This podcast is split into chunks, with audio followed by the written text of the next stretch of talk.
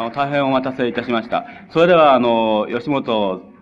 高明氏の講演、宮沢賢治、思想としての幼児性という題でお話願います。あの、今日お集まりの皆さんに、あの、吉本高明氏をご紹介、あるいは、あの、お仕事についてご説明したりする必要は全くないと思いますんで、いきなりあの講演を始めていただきます。で、今伺いましたら休憩なしで2時間丸々ぶっ通しでお話したいということなんで、途中あの休憩なしで、あの、進めてまいります。で、あの、先ほど申しましたようにあの、遅くて長引いて4時半というふうに、時間はあの決めてございますんで、その点を含みおきください。それではあの、吉本高明氏をご紹介いたします。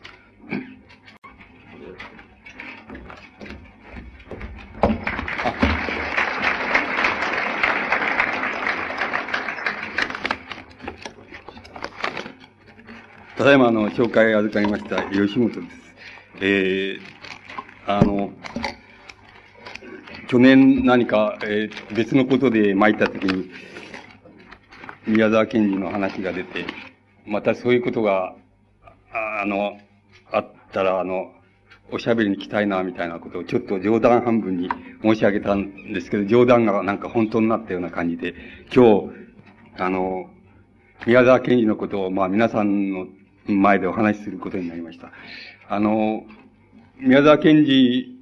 の世界にその、ど、どっから入っていくかっていうことなんですけれども、まあ、どっからでも入れるわけですけれども、今日の、あの、テーマと言いましょうか、次第に即して、あの、考えまして、うんと、僕はその、影の世界、影の世界と言いましょうか、その影の声と言いましょうか、あるいは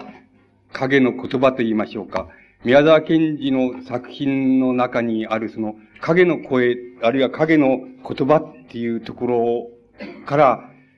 あの、入っていくと、今日のテーマに非常にぶつかりうるんじゃないかっていうふうに考えまして、そういうふうなところから入っていきたいっていうふうに思います。あの、皆、皆さんご承知だと思いますけども、あの、ご承知のようにあの、宮沢賢治の作品の中には、詩の作品の中にも、童話の作品の中にも、あの、至るところに、あの、影の声、あるいは影の言葉っていうのが挟まれていることがあります。それはあの、それは大抵の場合に、この小括弧と言いましょうか、小さい括弧でくくられていたり、あるいは普通の鍵括弧の場合もありますし、もっと違うときにあの、二重の小括弧にくくられている言葉があの、童話の中にも、それから、あの、その詩の作品の中にも、至るところにあの、挿入されているっていう、挟まれていることがあります。で、その影の言葉、あるいは影の声って言いましょうか、作品の中に出てくるその影の声、影の言葉っていうのは何だろうかっていうふうに考えていくことから、あの、宮沢賢治の作品の世界に、あの、入っていきたいっていうふうに思います。すると、あの、よくすぐ考えればわかりますように、その、宮沢賢治の中に、作品の中に出てくるその影の言葉、あるいは影の声っていうのは、あの、この、なんて言いますか、うん、どう言ったらいいでしょう。つまり、どこから出てくるかっていうことから問題になってきます。つまり、どこからその言葉が出てくるか、あるいは宮沢賢治の独り言の中から出てくるのか、あるいは、あの、告白の中から出てくるのか、あるいは、あの、説明したい心の中から出てくるのか、あるいは、今まで自分が書いて、書いてきているその作品の物語の流れっていうのに対して、自分がその、自分でまた意義を申し立てたいとか、あるいは自分でそれをちょっと否定してみたいとか、あるいは、そこで少し、あの、流れを止めてみたいとか、様々な理由で、その作品の中にその影の言葉が挟まれていることがあります。で、それは非常に多様な、あの、影の言葉の流れっていうのは非常に多様でありまして、その作品をよくよく見ていきますと、詩の作品でもその、童話の作品でもそうですけども、その様々なその質を持っていることがわかります。その影の言葉っていうのは。で、その、その質が何であるかっていうことを決めていきますと、宮沢賢治のあの、その作品の世界が大変よく決まってくるっていうことが言える、言えます。特に、あの、宮沢賢治の、あの、詩の中にも、童話の中にも、あるいはその思想の中にもある、その、今日で言いますと、幼児性っていうことですけれども、幼児性っていうものに対して、その影の言葉、あるいは、括弧の中に挟まれた言葉っていうものの様々な質っていうのを考えていくことで、非常に分かりが良くなるところがあります。で、え言うまでもないことですけれども、幼児あるいはその、えー、子供っていうものは、あの、影の言葉で、例えば思い悩んでみたり、あるいは影の言葉で独白してみたり、あるいは影の言葉でブスブス口の中で呟いてみたり、あるいは影の言葉でその、えー、弁明してみたりっていうようなことを、あの、子供っていうのは、あの、まあ、しないわけです。で、子供は、あの、つ、つまり考えたことがある程度すぐに行、行動、行為に現れますし、行為に現れたことはすぐに言葉に現れますっていうふうに考えていきますと、子供の世界の中にはその影の言葉って言いましょうか、あるいは影の声と言いましょうか、あるいは独白と言いましょうか、そういうものが、え、まあ、極めて少ないもんだっていうふうに考えることができます。そうしますと、この宮沢賢治の作品の中に出てくるその影の言葉っていうのは、あの、多分宮沢賢治の、おなんて言いますか、精神世界と言いましょうか、内部の、内面の世界の中におけるその、幼児性っていうものと、それから幼児性でないものとの、まあ、一種、なんて言いますか、えー、その区別と言いましょうか、その、差異と言いましょうか、その、あるいは、その、葛藤と言いましょうか、その、幼児性と、幼児性でないものとの、その、葛藤っていうものが、いわば、あの、影の言葉、あるいは括弧の中にくくられた言葉と、それから括弧の中で、中にくくられていない表現との間の、その、なんて言いますか、せめぎ合いの問題っていうことになっていくように思われます。つまり、子供にとっては、なんて言いますか、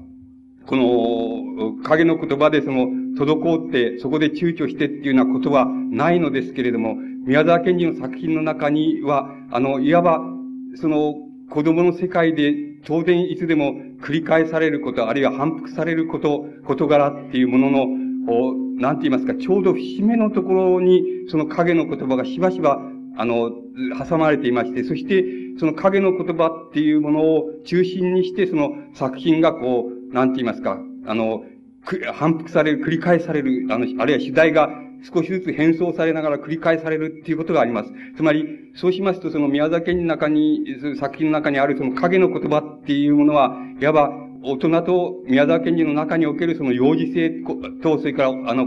えー、つまり、大人の心とのその葛藤、あるいは区別、差別っていうものを表すと同時に、またそれは、あの、子供のようにその作品がその、の主題が反復される場合の、いわば、あの、節目と言いましょうか、その結節点と言いましょうか、そういうものにも当たっているっていうことが、あの、よくよく読んでみますと、その、そういうことは非常にはっきりと浮かび上がってきます。で、そこのところの問題が、あの、えー、うまく、もし、あの、えー、解けるならば、あるいはうまくそれを、あの、こう、なんて言いますか、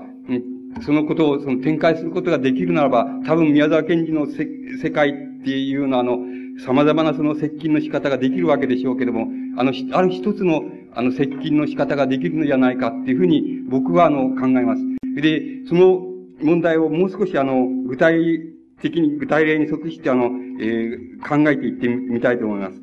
例えば、その、宮沢賢治の作品の中にその、えー、あの、割合に目立たない作品ですけど、あの、カートラックっていう作品があります。で、決してあの作品の中でいい作品っていうほどのものではないんですけども、あの、その作品はどういう作品かって言いますと、その、斎藤平太っていうその、なんて言いますか、えー、その非常に落ちこぼれ的なその鈍い、その、子供がその、工学校に入って、そして、その、あの、教師がその、なんて言いますか、え点数の、まあ、点数の付け違いみたいなことをやったために、その、うまく学校を、その、通っちゃって、守備を卒業しちゃって、それで、えー、卒業してからまた自分で、その、なん、あの、建築、建築図案設計工事のその受け、受け負いの仕事を自分で始めるんですけども、そこでもすぐに、あの、仕事が、えー、できて、その、文教場を建てる仕事と、それから消防小屋を建てる仕事っていうのがやってくるんですけど、あの、はしごを作るのを、その、おあの、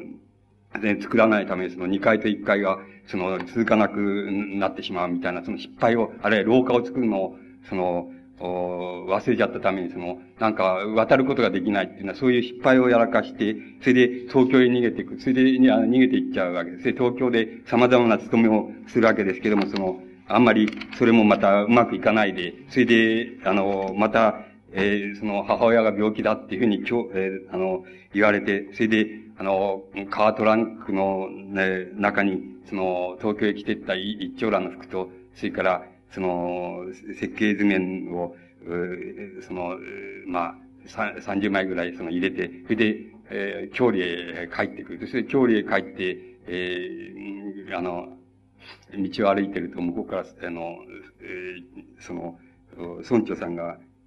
やってきて、その、行き合うんです。それで、そのカートランクを見て、その、苦笑いするみたいな、そういう作品なんです。それで、なん、この作品は何なのかなっていう考えてみると、多分、あの、自分が、あの、上京して、それで、あの、なんて言いますか、あの、国中会の仕事をしたり、それからアルバイトしな、したりしながら、その、動画を書いていた、いて、そして、病気ということを契機に、その、故郷へ帰ってくるっていう、ある意味で自分の姿を、その、ギガ化してって言いましょうか。あの、賠償化してした、というモチーフがある意味であるのだと思いますけども、今僕があの、ここで申し上げたいのはそういうことじゃなくて、そのカートランクっていう作品っていうのはあの、えっ、ー、と、あの、つまりね、その、か今申し上げました、括弧の中のその言葉っていうものを結節点として、それで、あの、繰り返し繰り返し、あの、反復される、その典型的な作品の、あの、宮崎賢治の作品の中で例なわけです。で、その括弧の中には、え入ってくる、あの、言葉はどういう言葉かっていうと、こんなことは実に稀ですっていう言葉なんです。あの、えー、例えばですね、えー、読んで、ちょっと一つぐらい読んでみますと、1年と2年とはどうやら無事で、あの、そろばんの下手な担任教師が、斎藤平太の通信簿の点数の漢字を間違ったために、しぶよく卒業いたしました。その次に、括弧して、こんなことは実に稀ですっていう言葉がやってきます。それから、もう少し、あれしてみましょうか。その、大工さんたちはみんな平太を好きでしたし、賃金、え賃銭だってたくさん払っていましたのに、どうしたわけか、おかしな顔をするんです。っていう表現の後に、こんなことはあの、実に稀ですって言葉がまた入ってきます。で、繰り返し繰り返しその言葉が入ってきます。つまり、な、その、括弧の中にその入ってくる言葉っていうものは、もしこの作品の、例えば、あの、斎藤平太がこうこうしたっていうふうな、えっ、ー、と、描写を作者が、いわば語り手に、えー変わって、あるいは語り手に化けて、そして語り手になって作者が語っているっていう、そういう表現だとすれば、括弧の中で、中でその、繰り返し出てくるこんなことは実に稀ですっていう言葉は、それは、あの、語り手とは違うところから、違うところから誰かが、あの、語っている言葉にあたります。つまり、あの、そうしますと、これは、例えば芝居で言いますと、その、語り手に対して、まあ、あの、楽屋の裏のところで、全体の芝居の進行を見ながら、その、役者さんにそのセリフを間違えたセリフをあれしたり、あれ、あの、直したり、あるいは忘れたセリフを教えたりしている。つまり、プロンプターみたいな、そういう役割のところから、こんなことは実に稀ですっていう言葉が、あの、あの、この括弧の中のその言葉が、実に違うところから出てきていることがわかります。そうすると、このカートランクっていう作品を、作品は物語の流れっていうものは、作品の物語の流れは、つまり、語り手に、に、化けたその作者が、あるいは作者、語り、作者を象徴したその語り手がそれを語っている、そういう次元で物語が展開していくんですけど、その中に繰り返し、ある説ごとに繰り返し挟まれてくる、そんなことは実に稀ですっていうふうに、括弧の中に出てくる言葉、全くそれとは、その作品の流れ、あるいは物語の流れを司っているそのあの、語り手とは全然違うところから、違う言葉の位相と言いましょうか、違う言葉の次元のところから出てきている言葉だっていうことがわかります。この言葉が、あの、どういうとこから出てきているかっていうことが、宮沢賢治のあの作品の世界を決定する非常に大きな鍵だっていうふうに思われます。で、この場合には、いわば芝居でいうプロ、プロンプターって言いましょうか、プロンプターのところから、あの、この言葉が、あの、出てきているわけです。この言葉は、本当は、あの、本当は何に帰着するのかっていうことは非常に分かりにくいところです。つまり、あの、分かりにくいところですし、また、あの、分かることを、あの、あえてその、あんまり決めない方がいいように思います。つまり、宮沢賢治の世界で、この、こういう言葉がどっから出てくるのか、あるいは、あの、どういうとこから、どういう質質でもって走られてくるかっていうことは、大変、あの、微妙なことでありますし、またそれは、宮沢賢治の世界の全体に関係することですから、あの、あんまり、決めない方がいいように思います。つまり、どこかから出てくる、どこかから出てくる言葉であって、それは、ただここで違う、明らかなことは、あの、物語を作って、語り、語って、その物語を進行させている、そういう語り手の言葉の次元、あるいは位相とは、全然違うところに、あ、から出てくる言葉だっていうことは、あの、非常に、あの、確かなことで、そのことだけ、その違いっていうことが、いわば、宮沢賢治の最初の、なんて言いましょうか、あの、世界の中、宮沢賢治の世界の中での最初の、つまり、幼児性っていうものと、それから、いわば宮沢賢治の、つまり、えっ、ー、と、オーソドキシーな、つまり、オーソドキシーな、その内面世界との間の、いわば葛藤のように思われます。つまり、ある場合には、あの物語の語り手の方が幼児、幼児であり、幼児性を持っており、それで、プロンプターの方が、あの、括弧の中の言葉を発する人の方が大人の言葉である場合もあります。それから、もちろんその逆の場合もあります。しかし、いずれにせよ宮沢賢治の中で、中に、あの、なんて言いますか、宮沢賢治の世界を、宮沢賢治の世界自身と区別しているところが、ものがあるとすれば、それは作品の世界の中では、この括弧の中の言葉と、あるいはこのプロンプターの言葉と、そうでない言葉との、その違いの中にそれが、あの、現れてき、え来ているということが、あの、わかります。あの、もう少し、あの、そういう例を挙げてみましょうか。あの、ヨマタのゆりって、これは割合によく知られている作品ですから、ヨマタのゆりっていう作品がありますね。そうすると、ヨマタのゆりっていう作品が、まあ、あの、えー、つまり、宮沢賢治のその理想のその、えー、その、なんて言いますか、その、如来像、菩薩像なんですけども、如来小変地っていう、あの、えー、その、ヒムキャっていうその町に、その、あの、やってくる。そしてヒム、やってくるっていう噂が、あの、広がってくると。そしてそれで町の人が非常に、えー、喜んで、その、なんて言いますか、あの、えっ、ー、と、町の道を掃除したり、から家の中を掃除したりして、その、小変地が町の中に入ってくるっていうのは、あの、その、迎えようとして、その、盛んにその、準備するっていう、していく。そして、あの、人と、ある少年が、その、町の少年が あの、ヨマタのユリを、ユリの花を持っている、持っているわけですけども、そのユリの、ユリの花を持って、その、やはり、その、小変地を迎え入れようというふうに思ってるんですけども、その、その、ヒームキャの、町のその王様の大臣が、それを、その有料を自分に譲ってくれないかって、自分がそれを、あの、小変地に町へ入ってきた時渡したいんだって言って、少年からそれを譲り受けて、またその、ゆりの花を王様にそれを渡して、それで王様や、その、なんて言いますか、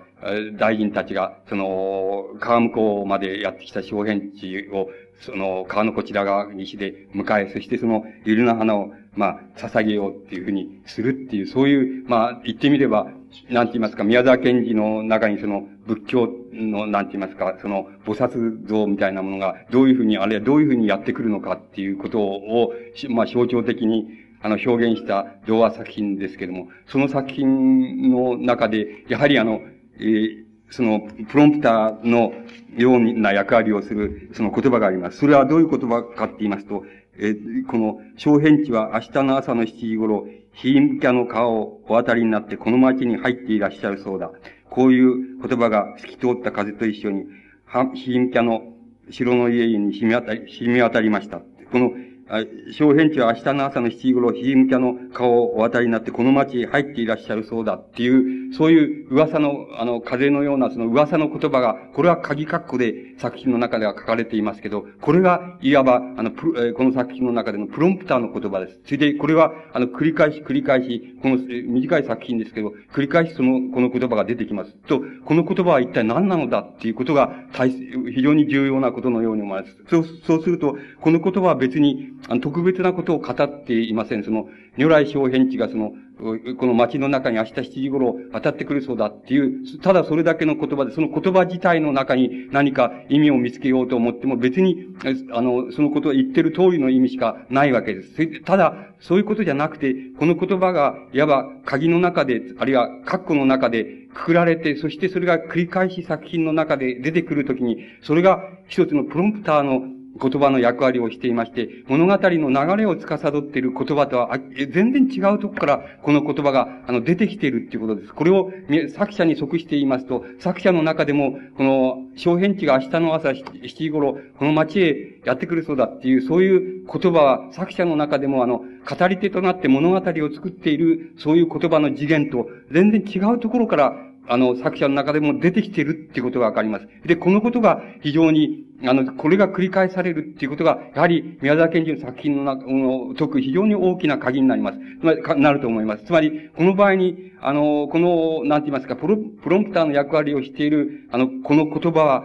いわば、あの、噂の言葉ですから、噂の言葉ですから、いわば、あの、声となって、つまり、声、音声となって出て来る言葉ではないわけです。また、これは、あの、こう書かれているっていう書き言葉でもないわけです。また、こう言われているって物語の言葉でもないわけです。あるいは人々の会話の言葉でもないわけです。で、これは、あの、噂の言葉なんです。噂の言葉ですから、声のない言葉なんです。声のない言葉であり、そして誰がそれを発したかっていうこともまた不明である。つまり、どこからこの言葉が、この発言してきたかっていうことも全くわからない。つまり、しかしそれは噂の噂として街の中にずっと全部流れていくっていう、そういう言葉であるわけです。つまり、この出所がわからない、あの、噂の言葉としてあり、また、あの、いわば音声としては発せられないで、つまり無声の言葉として、あの、あるこの噂の言葉っていう、この言葉の、なんて言いますか、位置と言いますよか、その位相と言いましょうか、その、あるいは性質と言いましょうか、それを、それをよくよく考えていくっていうことが、宮沢賢治のあの、世界に到達する非常に、あの、重要な道のりだっていうことが、あの、わかります。で、特にその、その、どこからこの言葉が発せられるのか、宮沢賢治のどういうとこからこの言葉が、いわば繰り返し、繰り返しつまり、プロンプターの言葉として出てくるのかっていうこと、そのことを極めるっていうことと、それから、そのプロンプターの言葉と、それから物語を進行させている、その言葉、あの、言葉ですね、語り手が語っている言葉、その言葉とは、どういうふうに違うか、どこが、どういう位相、どういうふうに位相が違うか、あるいはどういう差異があるか、そういうことを、あの、非常にはっきりと極めるっていうことが、やはり宮沢賢治の世界を、あの、非常に多様な世界ですけど、多様な世界に、あの、いろんな方向から、あの、接近していく場合に、非常に大きな問題になって、あの、蘇ってくると思います。つまり、あの、こういう問題は、宮沢賢治の作品の中にたくさん出てきます。それで、このたくさん出てくる言葉が、えー、あの、いわば、その、無、なんて言いますか、無証明のって言いましょうか、誰が発したかわからない、あるいは、その、無、無性のって言いますか、声としては出てこない。しかし、囁きとしては出てくる。そういう言葉なんだっていう、その、こういう言葉が、あの、どういうふうに、あの、出てくるのか。つまり、これは、どういうふうに出てきて、これがあの作品の結節点になって、作品が繰り返し繰り返されるかっていう、そういう問題として非常に大きな問題になって出てきます。して明らかにこの、この場合でもその、鍵括弧になってくるその、小変地というその、如来がその、明日の朝こ、この街に入ってくる、明日朝7時頃入ってくるっていう、その、そういうことを例えば作品の中に、そう、差し挟むって言いましょうか、挿入するっていうことは、それは、つまり、あの、先ほど言いましたように、つまり、その作品の一つの、なんて言いますか、童話性って言いますか、幼児性っていうものに対して、いわば宮沢賢治の中の少なくともどこか出、出どころは、あの、こう指摘することができないとしても、その宮沢賢治の中の幼児性に対して、その幼児性に対してある対立する要素、あるいは幼児性に対して、あの、岩を、あの、催すと言いましょうか、岩を催している宮沢賢治のその内面的な世界の中からその言葉が出てきているっていうことだけは、あの、確かに言えることのように思われます。で、これもまた、この言葉もまた、本当は、あの、どこから来たのかっていうことを突き止めなければならないのですが、つまり宮沢賢治の内面性のどこから出てきているのかっていうことを突き止めなければならないのですが、あの、これはやはり、あの、早急にその突き止めようとするよりも、あの、いずれからか知らないけど、宮沢賢治っていう人は、あの、ある別、一つの違う物語を語る言葉とは違う言葉を持っていて、その言葉はふっと作品の中に出てくる。で、ふっと作品の中にその言葉が出てくると、宮沢賢治は必ずそれを鍵に入れたり、あの、括弧に入れたりして、それを挿入するっていう、そういうあなんて言いますか、その方法って言いましょうか、その構成の仕方を宮沢賢治は持っているっていうことを、そのことを、まあ、とにかく、そのことをだけをその、なんて言いますか、この場合その、うん、はっきりと、そのなんか、あの、こちらに受け取っておいた方がいいように思います。そして、これがどこからか、どこからから来たんだっていうことは、これは、まだ、あの、なんて言いますか、追い詰めていかない方がいいような気がします。つまり、やはり声のない無署名の、そして噂のような、あの、風のような言葉なんだって。それだけども、とにかく、如来、ある如来、如来がその、あの、ある町へ、その、やってくるっていう、それで、やってきて人々は、その、うん、やってくることを、この、歓迎して、それで、巧妙にさらされるっていう、そういう、いわば一つの、世界の雰囲気っていうものを作るために、この言葉が、どっからか、あの、やってきていると。宮沢県人のどこからか、それ、これがやってきていると。そういう性質のものだっていうことだけを、あの、非常に、あの、はっきりさせておけば、あの、今のところよろしいんじゃないかっていうふうに思われます。つまり、これを突き止めるっていうことは結局は、宮沢賢治の世界を突き止めることの、まあ、最後の問題になってしまいますから、まあ、それは、その、まあ、えー、どこかでそういうことは、あの、誰かがそうしなければいけないのでしょうけれども、それを別に、あの、早急にそうし、誰かがするっていうこともいらないので、とにかく、あの、漠然とある物語を語る、宮沢賢治と、それから物語を語る、その語ってる間に、ちょっと違うところから、あの、ある言葉、声にならない言葉とか、無証明の言葉を、このふっと、あの、こう、出してきて、それを作品の中に挟み込んでしまう、そういう宮沢賢治の世界と、その二つの世界があるんだっていうふうに考えれば、あの、考えていると、あの、よろしいんじゃないかっていうふうに思われます。で、あの、今のことは、あの、なんて言いますか、いわば作品の中に、その、ある、括弧の中にプロンプターの言葉としてその差し挟まれるっていう、そ、そしてその差し挟まれたその言葉を結節点として作品が一種その、まあ、幼児性の、まあ、典型なんですけれども、その、いわば反復される、反復繰り返される構成を取るっていうような、そういう、あの、仕方を取ってる例なんですけども、これは、あの、もう少し、あの、違う意味合いでも宮沢賢治の作品の中に、あの、入ってきます。それは、あの、いわばその、いわば、その、なんて言いますか、プロンプターの言葉をその契機にして、その、なんて言いますか、構成が反復されるっていうことじゃなくて、その、いわば、あの、構造自体として反復されるっていう、そういう作品、そういう形になって、あの、出てくる時もあります。例えば、あの、その、皆さんがよくご存知の、例えば、どんぐりと山猫っていうような作品を、あの、撮ってきますと、その、主人公の一郎はその山猫に、その、呼ばれているわけなんですけど、みちみち山猫のところに行く、そのみちみち、その、例えば栗の木とか、その、笛のようになる滝とかっていうのに、その、喋りかける言葉があります。それは、あの、そういう、あの、ちょっと読んでみますと、一郎はその、うん、栗の木を見上げて、栗の木、栗の木、山猫がここを通らなかったかい？と聞きました。栗の木はちょっと静かになって、山猫が今朝早く、馬車で東の方へ飛んできましたよと答えましたっていうにあるでしょう。か、これは、次には、この滝に対して、やっぱり、滝のところへ来て、あの、一郎は滝に向かって叫びました。おいおい、笛吹き、山猫がここを通らなかったかい？滝が、滝がピーピー答えました。山猫はさっき馬車で西の方へ飛んできましたよ。これは次に行きますと、今度はキノコに対して、あの、一郎がその、体をかがめて、おい、キノコ、山猫がここを通らなかったかいと聞きました。すると、山猫なら、今朝早く馬車で南の方へ飛んできましたよ、と答えました。そして、あの、最後にはリスに対して、やっぱり、一郎が、その、おい、リス、山猫はここを通らなかったかいと尋ねましたっていうふうに、えー、なっていきます。つまり、こういうふうにして、あの、えー、その、繰り返し繰り返し、あの、その栗の木にあるいはその滝に、それからキノコにっていうふうに、あの、そういう、あの、対象は別なんですけど、繰り返し繰り返しそこに、あの、山猫はここに通ら、ここを通らなかったかいっていう言葉でそれを問いかけるっていうのが、この、どんぐりと山猫の、いわば反復が、反復構成される、その、いわば節目になっている言葉です。で、この場合には、あの、明らかにその、なんて言いますか、栗の木、栗の木、山猫はここを通らなかったかいっていう言葉、あの、いわば声、声となって、音声となって現れている会話の言葉です。あるいは、問いかけの言葉であって、この場合には、先ほどの噂の言葉みたいに無証明の無声の言葉ではありません。つまり、この場合には、あの、明らかに問いかけの会話の言葉です。あるいは、声のある言葉です。つまり、あの、声のある言葉が、いわば、あの、これは声のある言葉が、この、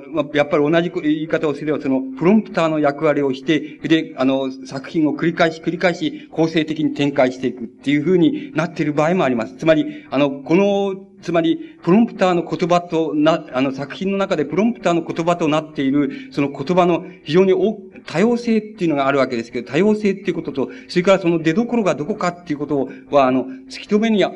突き止めるに値するほどその大きな意味を持っているわけですけども、しかし非常に多様だっていうことが言えるわけです。つまり、あの、宮沢賢治の今のようにあの、つまり、なんて言いますか、あの、声のある会話な言葉として、ある一郎なら一郎がその作品の中に登場する栗の木に対して問いかけたっていうふうに、つまり、え問いかける人間のその発した声と、それからそれを受ける人も、受ける者もその非常にはっきりとした対象として、あの、否定されていて、で、声もはっきりしている会話の言葉であるっていうふうに、非常に決まった言葉である場合もあります。そうすると、この場合の、そのプロンプターの言葉は、皆さんがちょっとお考えになれば、あの、お分かりになるように、この場合の、その、栗の木、栗の木、山の猫、山猫がここを通らなかったかいっていう、そのプロンプターの言葉これはあの、幼児性そのものを象徴しているっていうことが、あの、お分かりになると思います。つまり、この場合には、この場合にはもう、いわば紛れもない、つまり、なんて言いましょうか。紛れもない普通の、あの、子供が、あの、なんて言いますか、え子供がその樹木でもその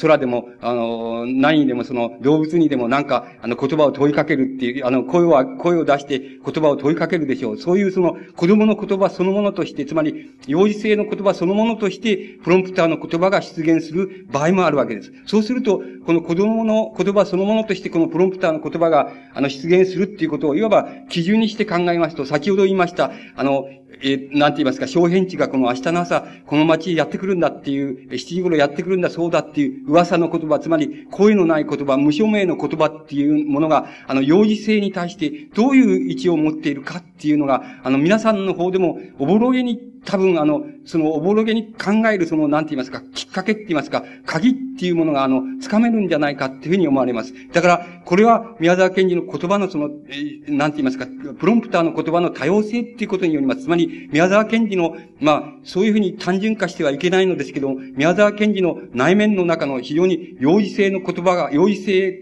持ってる幼児性が、そのまま、そのまんま素直に発言した場合には、この、どんぐりと山猫のその、おい栗の木、その、ここ、あの、山猫は通らなかったかいっていう、いわば、声のある対話の言葉として作品の中に出てくるっていうふうに仮に考えますと、宮沢賢治の中の、いわば子供にどうしてもなれない言葉っていうようなのは、先ほどのように噂の言葉になったり、あの、なったり、声のない言葉になったりして出てくる。その、いわば様々なそのニュアンスと、その、なんて言いますか、位置というものを決定することが、あの単に作品の世界を決定するだけじゃなくて、宮沢賢治の、いわば内面世界と言いましょうか、内部の世界、あるいは内部の世界の発言である、その宮沢賢治のその理想としたその世界っていうものの質っていうもの、あるいは色分け、あ色合いっていうものを、あの、色合いの手触りを非常にはっきりさせるために非常に重要だろうっていうことが、あの、おぼろげながら、あの、なんとなく、あの、こう、お分かりになっていただけるんじゃないかっていうふうに思います。で、これを、この問題をもっと、もう少し、あの、突っ込んでいってみたいと思います。あの、今のような、あの、なんて言いますか、反復のプロンプターの言葉っていうのは、あの、僕があの、えつまり、この、なんて言いますか、ピックアップして聞きましたけれども、決してピックアップしてこなければないってじゃなくて、宮沢賢治の作品の中に、あの、ほとんど、大部分の中にそれがある、あるし、あの、それはあの、全部の作品もまたこのフロンプターの言葉と、それから物語の語り手の言葉とのいわば葛藤とか違いとかのその世界として、本当は世界のバリエーションとして全部理解することができるんじゃないかと思われるほど、大部分がこういう言葉になっているっていうことがあの、わかりますから、それは皆さんがあの、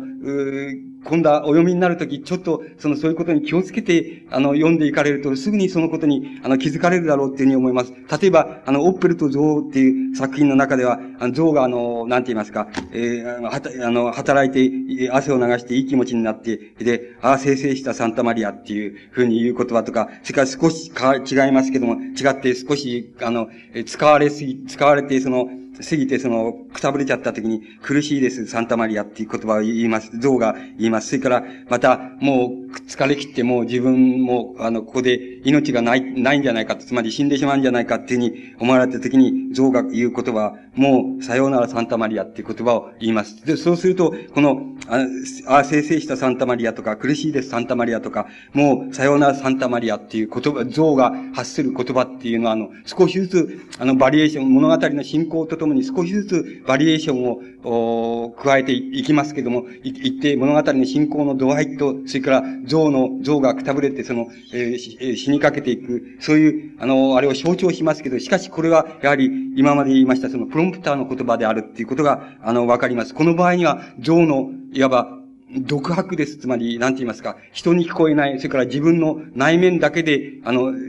内側だけで発している言葉です。あの、この場合には。ですから、この場合にも声は出てきて、声として出てきていません。それから、あの、出てきているわけでもないし、また人がそれを聞いているっていうわけでもありません。あの、ただ、像が苦しいから、苦しいです、サンタマリアっていうふうに、つぶやくとか、あの、内、内部、内部で声のない声を発するっていう意味合いになります。そうすると、この声のない声を発するっていう、この、あれは独白するって言いましょうか。人に聞こえないんだけど自分の中で発するっていう、この宮沢この言葉も宮沢賢治の世界のあるところから出てきているっていうことがわかります。その、このあるところは、な、どういうところかっていうことはよくわからないとしても、ただ、これが、あの、幼児性に対して、幼児性に対して、あの、どうしても意義を申し立てなければいられないその自分の、なんて言いますか、そういうところから発している言葉だっていうことがあります。これは、あの、そういう、そういう意味じゃなくて、あの、そういう意味に取らなくて、例えばこれはヒューマニズムの言葉であって、っていうふうに、あの、宮沢賢治の中にあるヒューマニズムの言葉だっていうふうに、あの、いうふうに理解されてもよろしいわけですけども、ここではそういうふうに理解しないで、そういう理解の仕方を取らないで、これは宮沢賢治のある幼児性に対して、その異論を申し立てる、そういうどっかしらのところから、場所から発しられた、この独白と言いましょうか、人に聞こえない、あの、聞こえない言葉って言いましょうか、自分の中で呟いている言葉として、この像の言葉があの作品の中に、あの、で、出てきてくることが、あの、わかります。から、例えば、その、座敷ぼっこの話みたいな、あの、作品ではその、えその物語がこうに行われていて、物語が進行していって、そして終わりのところに、こんなのが座敷ぼっこですっていう、そういうあの言葉が繰り返し繰り返し、やっぱり出てきます。そう、こんなのが座敷ぼっこですっていう、その言葉、括弧の中に入ってき、入ってくる言葉です。つまり、本来的にプロンプターの言葉であって、その作品の物語を進行させているその言葉とは、いささかその次元の違うところから発せられている言葉であることがわかります。で、この場合の言葉っていうのは、あっさり言ってしまえば、これは一種のその民話の言葉です。つまり、あの、伝承とか民話とかが、要するに語り継がれていくときの、その語り継がれ方と同じ性質を持った言葉が、いわば、あの、こんなのが座敷ぼっこの話ですっていうふうに、終わりのところにボコって出てくる。そういう言葉は、そういう民話とか、そういう伝承とかが、いわば、発せられる、あの、あるいは出発するときの、そういうところの次元から出てきた言葉だっていうことがわかります。で、こういう言葉も、宮沢賢治の内面の世界のどこかには、あの、出所がありまして、つまり、その出所は様々なとこから出てくるわけですけど、その、その多様性が大変、あの、まあ、見事でもあります。この多様性を探ることが、多分、宮沢賢治の世界を、あの、探ることになるわけですけども、しかし、これ、この、様々なプロンプターの言葉が、つまり、様々な位置から内面の言葉が、あの、宮沢賢治の物語を進行させている言葉と違うところから、ふっと挟まれて作品の中に挿入されているっていうことがわかります。それは皆さんがあの、この括弧に入れてある場合も、括弧に入れてない場合もありますけども、その括弧に入れてあるかないかっていうことではなくて、あの言葉を読み分けていき、作品を読んでいって読み分けていきますと、言葉の出所が違うっていう、あの、出所が違うっていう言葉に遭遇するわけです。で、この出所が違うっていう言葉を、あの、出所っていうことがどこであるか突き止めることも重要ですけども、出所が違う言葉だっていうことを、いわば、あの、襟分けると言いましょうか、区別すると言いましょうか、そういうことが、あの、そういうことが非常にあの、宮沢賢治の場合に、あの、大きな、あの、宮沢賢治の作品を、この、なんて言いますか、辿っていく場に非常に大きな意味を持つっていうことが、あの、お分かりになります。それで、あの、この問題を、いわば、あの、なんて言いますか、も、もっとって言いますか、とことんまで、あの、とことんまで突き詰めて、えー、言ってみるとします。そうすると、例えば、あの、この、なんて言いますか、あの、ドアの作品の中でも、セロ引きのゴーシュみたいな作品の中では、つまり、あの、ゴーシュがあの、つまり、楽団の指揮者からその、下手くそだ、ダメだっていうふうに、その、言われて、それで、夜夜中になっと、夜夜中にその、えー、盛んにその、苦し紛にその、練習をする、セロの練習をする。そうすると、あの、初めには、その、みこ、三毛猫がややってきて、そして、そん、あの、その、そんなに怒らないで、その、シュシューマンのトロイメライを弾いてくれっていうふうに言うと、その次には、あの、その次の晩には格好がやってきて、それで、あの、やっぱり同じように、その、弾いてくれっていうふうに、その音楽を教わりたいんだっていうふうに言うと、それで、その次だ、だ、には、あの、タヌキの子がやってきて、自分は小太鼓をやるんだけど、小太鼓とそのセロを合わせてくれないかっていうふうに、やってきて夜中に言うっていう。それで、あの、その次にはその野ネズミがやってきて、それで、あの、自分の子供の病気を治してくれと、あの、あなたのそのセロを聞くと、その病気が治るんだって言って、その、うその、セロを聞かして、その、直してくれっていうふうに言うと、それ、つまり、毎晩、その、やってきて、違う動物がやってきて、その、あの、なんて言いますか、豪州にその、同じようなことを問いかけ、同じようなことを、その、おなん、なんて言いますか、その、おなん、え求めるっていう、その、求める過程でそのセロ、え豪州がその、のセロの腕腕が上がっていくっていう、そういう、その、節目節目のところに、あの、様々な動物がやってきて、繰り返し繰り返し、あの、同じことを要請して、で、同じことを、あの、えー、合詞がその答えてっていうふうに、そういうふうに繰り返される、そういう、その、ところのその、なんて言いますか、構成の仕方って言いましょうか。動物がやってきて、その、問い、あの、動物がやってきて問いかけ、そして、それに対して、あの、合子がそれに答えるという、そのところが、いわば、あの、プロンプ、この場合にはプロンプターの、強いて言ってもあの、プロンプターの言葉らしい言葉はないのですけども、その場面って言いましょうか。場面自体が、いわば、プロンプターの言葉の役割をしていることがわかります。つまり、この場合には、あの、言葉というよりももう少し、あの、お幅を、あの、持ち、持たせまして、つまり言葉の群れと言いましょうか。言葉の群れが、あの、あって、その言葉の群れが、群れは必ずその、えー、セロ式の合子がその夜中にセロをその引いていると、そこへ動物がやってきてその問いかけると、そういう場面で必ずそのプロンプターの言葉の群れがその必ずそこで生まれて、そしてその群れが、いわば反復されることによって、繰り返されることによって、あの作品が展開されていくっていう、いるっていうことがわかります。そうすると、この、いわば、あの、プロンプターの役割をしているのは、言葉の群れであり、また、言葉の群れが表しているその場面であるっていうことが、あの、言えると思います。で、この、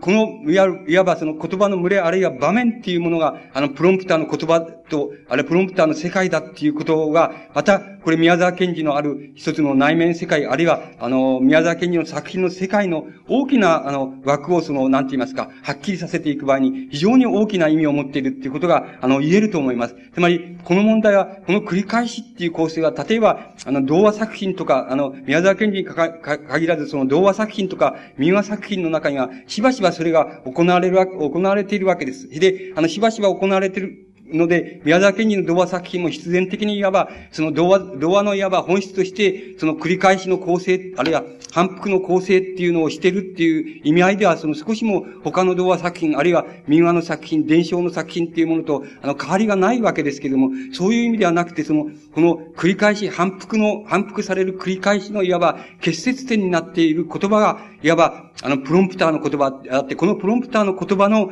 あり方っていうものが、宮沢賢治の世界の様々なその段階におけるその、なんて言いますか、多様性っていうようなものの世界を構成していることがわかります。で、この問題が、あの、宮沢賢治の、いわば、あの、非常に、あの、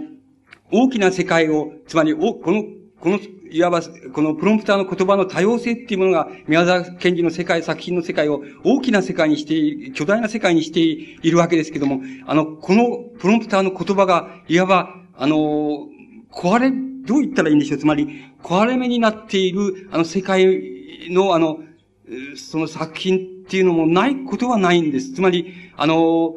これもまたあの、別な意味では、つまり、別な意味では宮沢賢治の作品の世界をその、なんて言いますか、その、捕まえていく場合の非常に大きなあの、この、なんて言いますか、鍵のような気がするんです。で、これは、あの、えっ、と、そんなにたくさんの作品はないんですけども、あの、僕は、例えば、ここではそのね、あの、二つ、あの、ピックアップしてきましたけどもね、一つはあの、これはね、えっと、あんまり目立たない作品ですから、あの、あれがあれ、ご存じないかもしれないんですけども、あの、若い小玉っていう作品が、あの、あります。それから、あの、もう一つの方の 作品は、これはよく、あの、割合によく知られている作品です。ガドルフのユリっていう作品があります。で、この、例えばね、この二つをね、ピックアップしていきましょう。そうするとね、この若い子玉っていう作品もあの、この、あの、ガドルフのユリっていう作品も非常にわかりにくい作品なんですよ。と思えるんです。つまり、非常にわかりにくい作品です。宮沢賢治のあの作品の中で、あの、なぜこんな作品を書いたんだっていう、いうふうなことが、ちょっと、わからんなっていうふうに思われるほどわかりにくい作品です。つまり、わかりにくいという意味は、あの、モチーフが、どうしてもあの、なんて言いますか、不鮮明っていうか不透明と言いましょうか。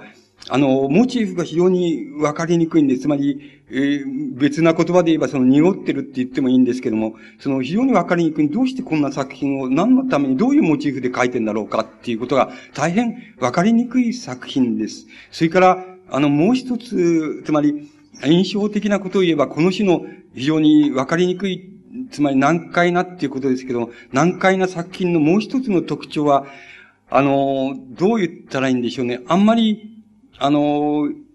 読んで、つまり、どう言ったらいいでしょうね。読んで愉快ではない作品です。つまり、あの、一種のその、なんて言いますかね、あの、情、情、情緒とか情操がこう、割れてるっていうんでしょうか、あの、避けてるっていうんでしょうかね。その割れてる印象がどうしても作品の全体から、あの、やってきて、そして決してあの、読んで愉快な作品でもないし、それから読んであの、モチーフが、あの、わかりやすい作品でもない作品があります。で、あの、この、あの、なんて言いますか、一種のその難解な、あの、宮沢賢治の作品なんですけども、この難解な作品っていうものが、あの、どういうとこから来てるのか、それで、この中でその、今まで申し上げてきました、その、プロンプターの言葉っていうようなのが、あの、どういうことになってるのかっていうのを、あの、少し、少しだけその、なんて言いますか、その、少しだけその、その、細かくあの、突っ込んで、あの、考えてみたいと思います。そうすると、あの、こうなぜこの作品のモチーフが分かりにくいのかっていうことと、つまり、それからなぜこの作品が一種のその、あんまり愉愉快でない、つまり情、情緒あるいは情念っていうようなものが、あの、割れているっていう印象を、あの、どうして受けるのであろうかっていうことが、あの、えっ、ー、と、あの、ある程度は、あの、わか、はっきりしてくるんじゃないかっていうふうに思われるんです。例えば、この若い小玉っていう作品は、えつまり、若いその、小玉がその、春まだその浅い時にその、春が来た、春が来た、春が来たんだぞっていうふうに、あの、周囲のその、なんて言いますか、柏の木とか栗の木とか、あの、宿り木とか、あるいは鳥のその時とか、そういうものに、あの、なんて言いますか、春が来たんだぞ、春が来たんだぞっていうふうに問いかけて、飛び回って問いかけるたり、あの、お目を覚ますんだ、目を覚ますんだっていうふうに、あの、呼びかけるんだけれども、あの、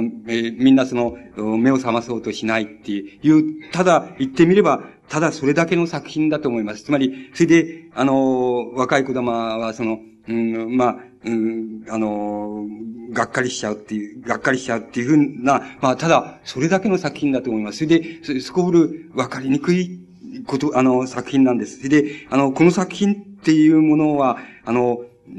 一体、この作品の中で、それじゃ、あの、なんて言いますか、この作品を、あの、解く、あの、なんて言いますか、鍵っていうのをどっからあの、捕まえていったらいいかっていうふうに考えていくわけいくわけです。もちろん、あの、内容から捕まえていけばいいところがあるんですけど、内容から捕まえても、さしてあの、あの、物語として、さしてその物語の進行性があるわけでもありませんし、起伏があるわけでもありませんから、あの、なかなかその内容から、あの、捕まえてこの作品の意味はどういうことになってんだっていうことを、あの、探ろうとしても、あの、探りきれないところがあります。で、あの、そこ、えー、そこであの、今まで申し上げましたとように、あの、この作品の中であの、プロンプターの言葉って言いましょうか、その、括弧の中の言葉、あるいは鍵の中の言葉っていうようなものが、あの、どういう形で出てきているのかっていうことに、あの、え、ことに、あの、目をつけてって言いましょうか、そこをもとにして、あの、この作品を、例えば、見、見ていったというふうに、あの、見ていったとします。そうすると、あの、いろんなことがわかります。つまり、え、まあ、一つはそのプロンプターの言葉が、あの、なんて言いますか、プロンプターの言葉はこの作品の中では、大体あの、若い子玉の、いわば、あの、独白の言葉だとか、独り言とか、あの、呼びかけの言葉とか、そういう形で、あの、いわば、この鍵括弧として、あの、あの、あるわけですけど、この鍵括弧の中にある、その、プロンプターの言葉が、あの、どういう質を持ってるかっていうことは、あの、を見ていきますと、ある程度この作品に、あの、の世界に、あの、接近しやすいってことが、あの、言えるような気がいたします。そうすると、あの、この若い子玉っていうその難解な、それで、ある意味で非常に、あの、情緒の割れた、その作品なんですけど、この作品の中でその、あの、若い子玉のこの言葉としてその、いわば、括弧に入っているその言葉っていうのを見てみますと、それはあの、声のない言葉である場合もありますし、それから声のある、あの、会話の言葉である場合もあります。それから、どう言ったらいいんでしょう。つまり、声の、声があるとも声がないとも言えない。つまり、半分、言ってみればその半分だけ声があるっていう、あるんだっていうのは、そういうふうに言える言葉もあります。その、そういう意味合いでは、この作品の中での、いわばプロンプターの言葉っていうものが、あの、かなりな程度その複雑なものだっていうことが、あの、すぐに、あの、理解することができます。例えば、声のない言葉っていうのを、の、あの、例を、あれしてみますと、挙げてみますと、例えば、若い子、あの、若い子玉が、こう、なんて言いますか、あの、独り言のように言うこと、ところがあります。それはあの、この鍵の括弧に入ってるんですけど、ふん、日光がプルプルやってやがる。いや、日の光だけでもないぞ。風だ。いや、風だけでもないな。何かこう、小さな透き通るすがるのようなやつかな？ひばりの声のようなものかな？いや、そうでもないぞ。おかしいな。俺の胸までドキドキ、えー、言いやがる。ふんっていう若い子玉はずんずん草を渡ってきましたっていう。その、今のこと、今の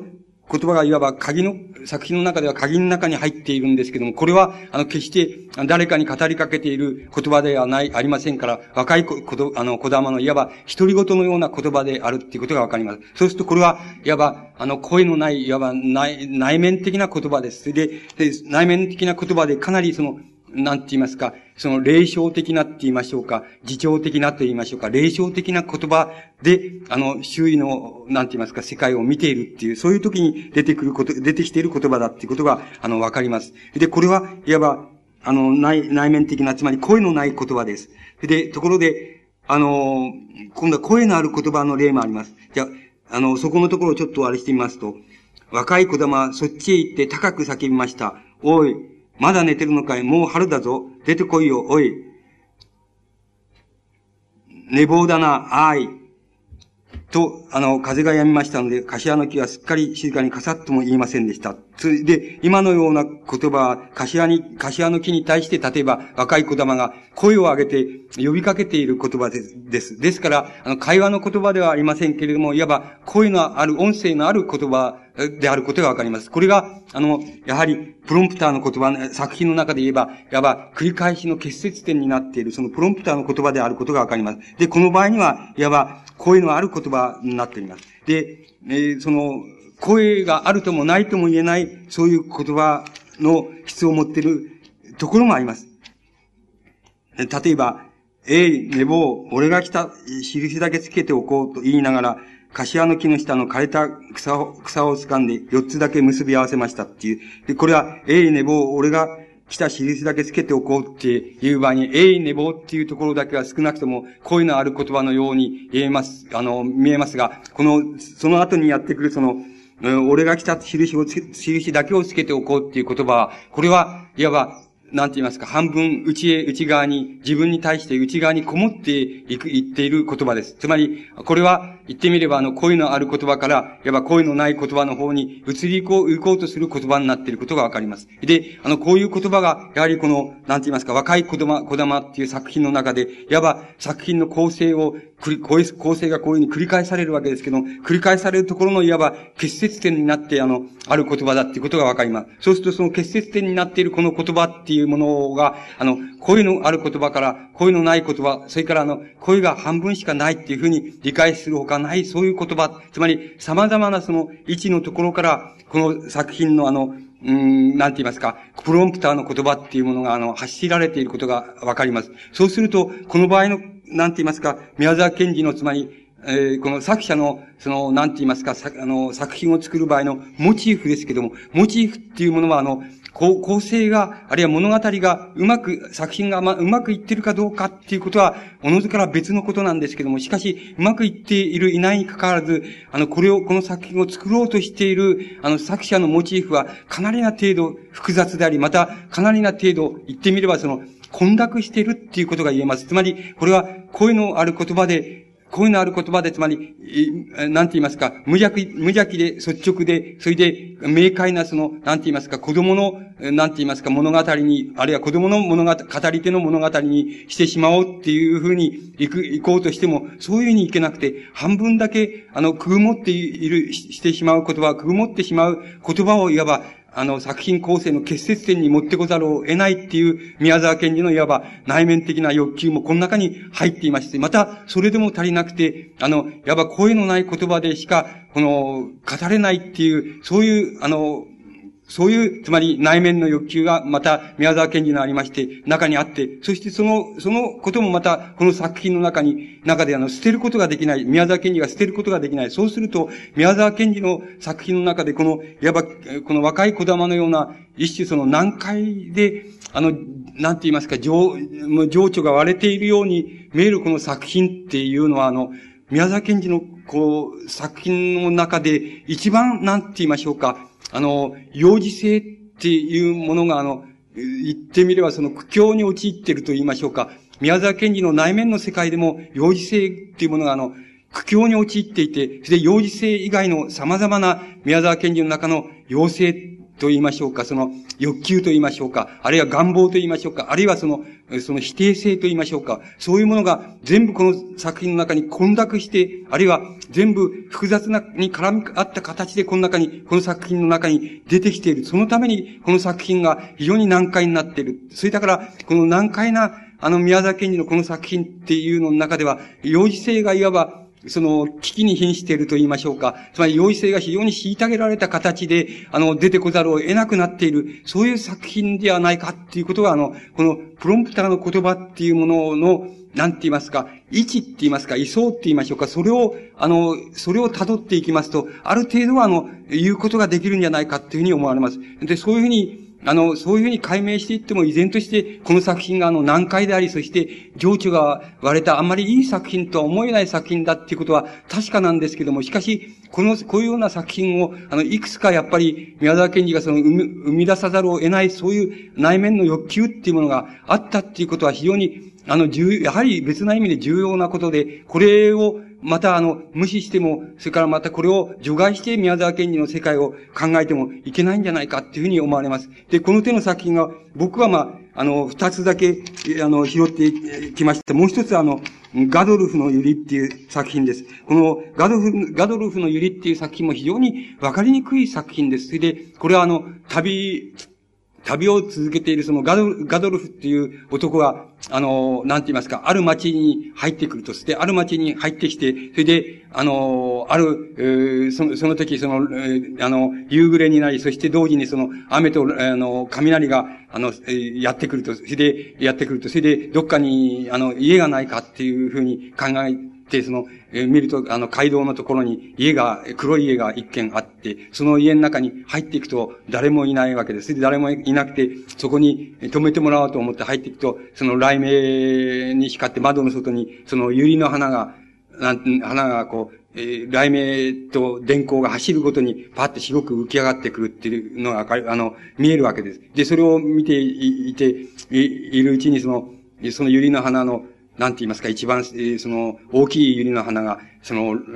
電光に打たれて、それで折れて、折れてしまう。それで、後の百合の花は、その、なんて言いますか、よ、あの、その、雷鳴と電光の、に持ちこえ、持ちこたえて、それで窓、窓の外にああるっていう。それで、えー、そういうことで、あの、少しだけ、なんて言いますか、あの、気持ち、気分を、って言いますか、勇気を回復して、え、あの、雨が止んだら、まあ、ここ、この街をまた出ていこうっていうふうにガドルフが思うっていう、そういう作品なわけです。それで、それだけの作品です。それで、あの、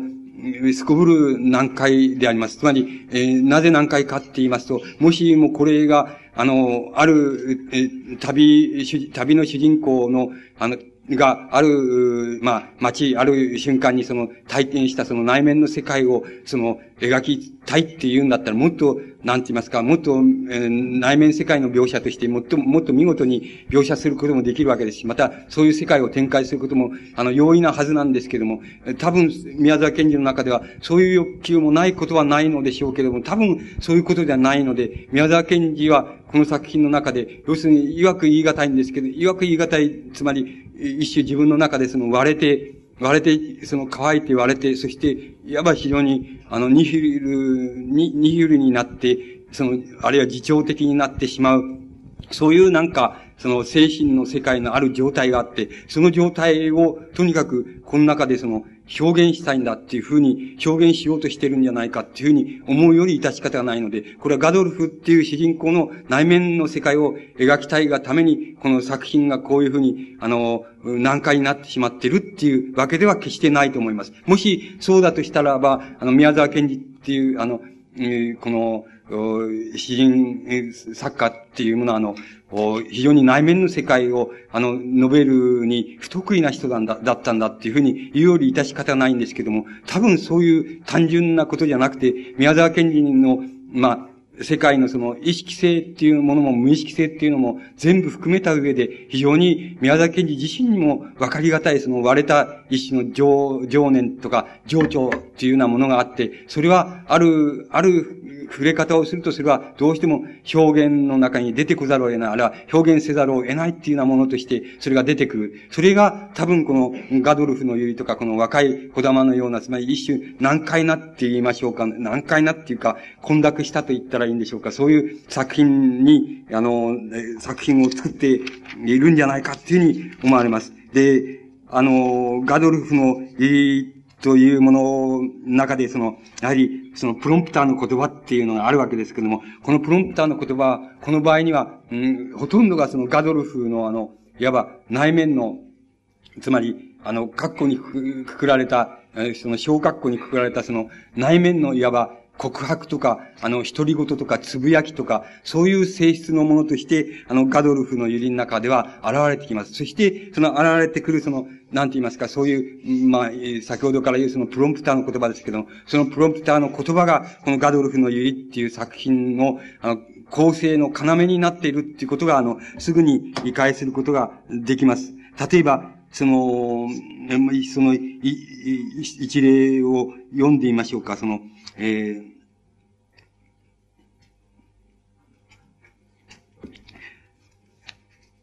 えっ、ー、と、これは括弧の中ですけども、えー、柳が真っ青に光ったり、ブリキの、ブリキの葉に変わったり、どこまで人を馬鹿にするのだ。ことにその青い時はまるでヒ素を使った、あの、過当な顔料の表じゃないか。ガドルフはこんなことを考えながら、プリプリ怒って歩きました。えそして、にわかに雲が重くなったのです。癒しいニッケルの粉だ。えみだらな光だ。そ、そこは、また、あの、カッコ入っている言葉です。つまり、あのー、このガドルフの言葉っていうのは、あの、いずれも、なんて言いますか、あの、独り言、あるいは、あの、一人でブツブツ言ってる、あの、その、なんて言いますか、独白と言いましょうか、そういう言葉になって、あの、この作品の中には展開しています。で、この作品の場合にはもう、あの、声になって出てくる言葉っていうのは、全部、あの、それありません。つまり全部が、あの、ことごとくその、声のない、いわば、独白の言葉とか、独り言でブスブス言ってる言葉とか、独り言で嘆いてる言葉とか、そういう言葉が、あの、あの、全部、全部のその、なんて言いますか、このプロンプターの言葉になっています。もう一つぐらい読んでみましょうか。その、みんなどこかへ逃げたのかな？噴火があるのか？噴火じゃない。ペストかペストじゃない。えー、また、俺は一人で問答をやっている。あの曖昧な犬だ。えー、とにかく廊下の端でも、濡れた着物を脱ぎた脱ぎたいもんだ。ガドルフは、こう頭の中でつぶやき、また唇で考えるようにしました。つまり、えっと、この、いずれもこの作品の中で出てくる、その、括弧の中にくくられて、しかも作品の構成を、この、展開してくる、節目になっているその言葉っていうものは、あの、うん、頭の中で、ここで宮沢賢治がそう表現してるわけですけども、頭の中で、あの、喋り、唇で考えている言葉っていうふうな言い方をしていますけども、それは大変、あ見見事なその一種の比喩でありまして、このプロンプターの言葉がそのガドルフのユリの中でどういう位置づけを持っているかって言えば、それは頭の中で喋り、そして唇で考えているっていう、そういうちょうどそういうことに当たる、つまり、ところから、あの、出てきている言葉であるっていうことがわかります。これは、あの、ガドルフのよりっていう言葉を展開している、その語り手って言いましょうか。あの、作者が移行したその語り手ですけども、語り手の言葉とはまるで違うところから発しられた言葉であることがわかります。しかも、この独り言の言葉っていうものは、あの、かなりな程度、つまり何て言いましょうか、あの、かなりな程度鋭く、そして、あの、なんて言いましか、霊障的なと言いましょうか、鋭く霊障的な言葉であるっていうことは、あの、言えそうに思います。そしてこの鋭く霊障的な言葉っていうものは、宮沢賢治のその、いわば、あの、内面的な世界の中でも、多分一番その、なんて言いますか、あの、一番この、なんて言いますか、屈折した、そして一番ある意味でその疲れた、あるいは一一番その近代近代の様々なその、なんて言いますか、ニュアンスとか、デカダンスとか、そういうものを、なんて言います、そういうものに対して、一番その、そういうものを真に受けてって言いますか、まともに受けて、それで、あの、屈折した、そういうところから、あの、そういうところからこの言葉が出てきていることがわかります。で、この、こういう言葉が、は、あの、出てき、こういう言葉が宮沢賢治の中に、あの、存在するっていうことと、それから、宮沢賢治の作品の中にこういう言葉が、いわば、プロンプターの言葉として、その、挟み込まれている、込まれるっていうこととは、決して同じことではありません。つまり、あの、イコールではありません。つまり、宮沢賢治の内面の中にこういう部分があるから、あの、それが作品の中にこう出てきたっていうふうに、あの、単純に言えるものではないと思います。そうじゃなくて、あの、宮沢賢治の、この、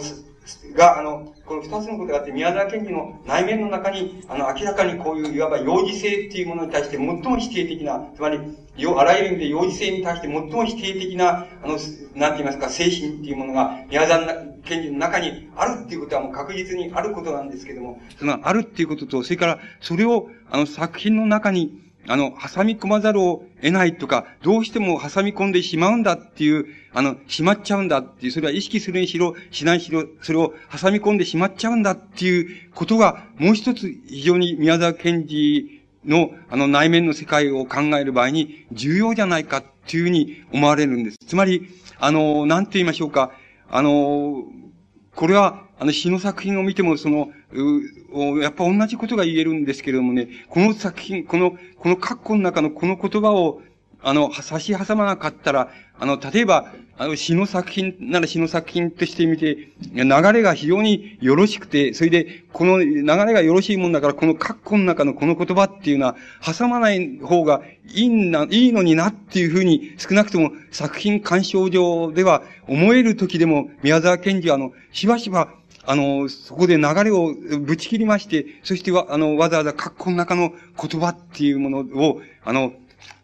使ってその、あの、表現をやっていることがわかります。つまり、作品構成上はそんなことは、あの、やらない方がいいですし、また、それはもう非常に不利なんであって、あの、そういうことをしない方が、はるかに、この作品としてはよくできているっていうのは、そう、できるはずなんだとか、あの、それを抜かしちゃったらむしろ、あの、非常に作品が良くなるっていうふうな、そういう言葉であっても、あえて、あの、宮沢賢治はその、なんかそこに、えっ、ー、と、一重格好を作って、そして、あの、そこに全然ち、出所が違う、出所が違う、そのなんか、言葉っていうものを差し挟んだり、出所は違う、また、説明を差し挟んだり、例えば、その、小屋農場なんていう、あの、詩の作品を読みますと、括弧っていうのは二重に出てきたりします。つまり、一重括弧で、あの、その作品の流れを、まあ、切って、それでそこで一重括弧で全く違う出所から言葉をそこに挿入してみたかと思うと、今度はもう一つまた二重括弧を、二重の小括弧をしまして、また一重括弧ともまた違う、そういう出所の、あの言葉をまたそこにシュッと差し挟んで、で作品の、いわば、あの、表面の流れを切ってしまうっていうことをしばしばやっています。これは、なんて言いますか、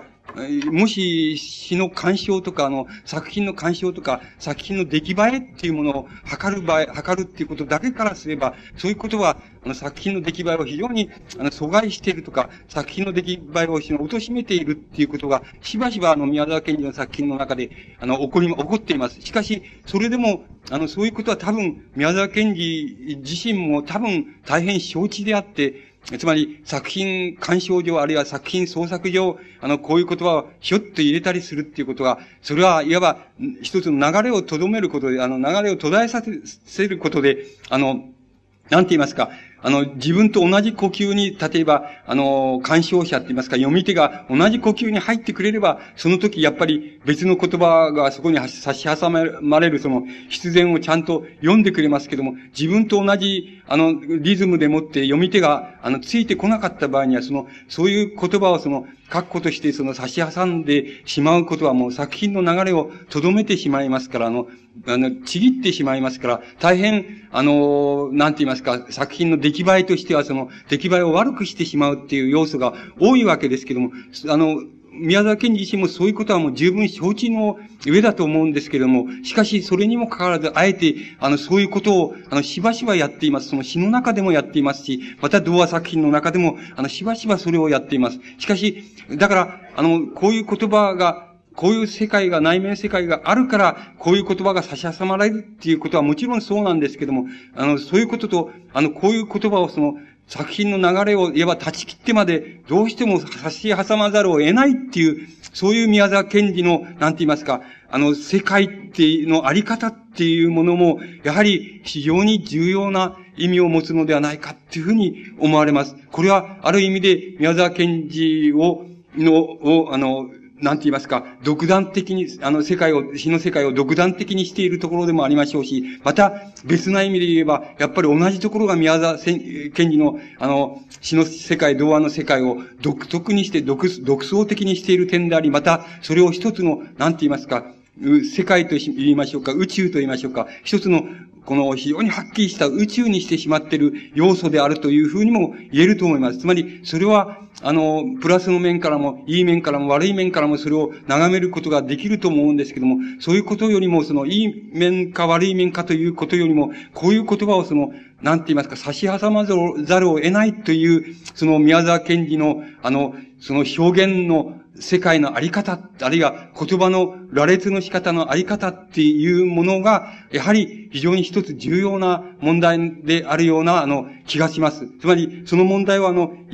こう、無視するといけないような気がして仕方がありません。つまり、そういうふうに考えていきますと、宮沢賢治のこの、なんて言いますか、難解な、って言いますか、わかりにくい作品、いくつかの作品があるんですけども、このわかりにくい、その、なんて言いますか、この作品の世界で、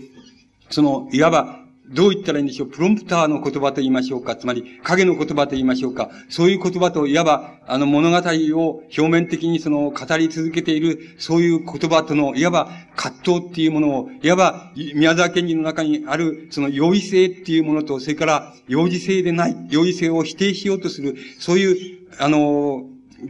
ものとの、そういう欲求とのその、いわば、その対立葛藤っていうふうに考えますと、宮沢賢治のこの難解というふうに思われる、あるいはモチーフが甚だ不透明であるというふうに考えられる、こういう作品はどういう意味を持つかって言いますと、いわば宮沢賢治の中のその幼児性っていうものの表現が、大変その機械、機体に瀕したと言いましょうか、その危機に瀕している、そういう一つのその、なんて言いますか、世界のあり方っていうものを、これらのその難解と言われている作品があの象徴しているのではないかっていうふうに思われるわけです。で、このような見方っていうのはもちろんあの、詩の世界についてももちろんあの、言うことができますし、また、あの、なんて言いますか、宮沢賢治のおまあ、童話作品の他の、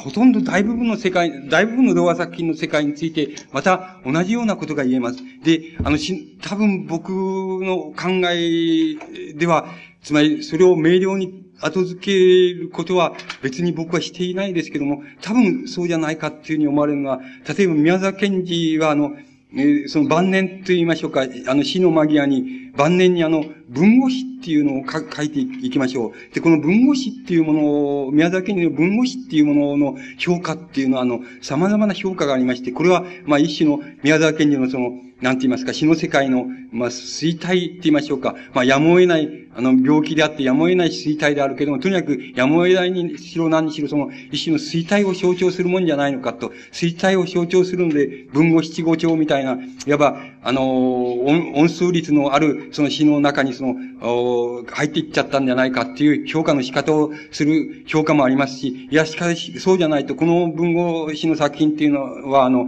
いわば、例えば、その、新体師が言う七五調とか音数率の、あの、とか、あるいはそういうものとはまるで違う、その異質の一つの、あの、独自のその文語詞の世界、音数率の世界をその表現している、非常に凝縮された世界なんだっていう評価の仕方もあります。しかし、あの、僕は、あの、その、そういう評価の仕方で、その、なんて言いますか、宮沢賢治の作品、文語史の作品を、まあ、考えるっていうことも、結構よろしいのでしょうし、また、それぞれの見解があってよろしいのでしょうけれども、僕の考え方では、僕の、その、まあ、この、今、今までお話し、ここでお話してきました考え方からすれば、どういうことになるかって言いますとね、この宮沢賢治の詩の中のそのね、いわば詩の中に出てくるその、不意に出てくるそのプロンプターの言葉があるでしょう。つまり、この括弧、一重括弧で出てきたり、二重括弧で出てきたりする言葉があるでしょう。つまり、あの、そういうふうに詩の中で出てくる言葉が、いわば、だんだんとなんて言いますか、価値を秘めていくと言いましょうか。だんだんと、それが、いわば表面に出てきて、それから宮沢賢治の、まあ、初期の詩、中期の詩を占めている、その、いわば、語りの詩ですよね。あの、宮沢賢治の詩っていうのは語りの詩ですけども、話題の詩ですけども、語りの詩ですけども、語りの言葉が、今度は、プロンプターの言葉の方にだんだん、裏の方にだんだん沈んでいって、そして、宮沢賢治の初期あるいは中期において、その、なんて言いますか、括弧の中にプロンプターの言葉として出てきた言葉が、なんて言いますか、今度は逆に表面に出てきて、そして表面に出てきたその、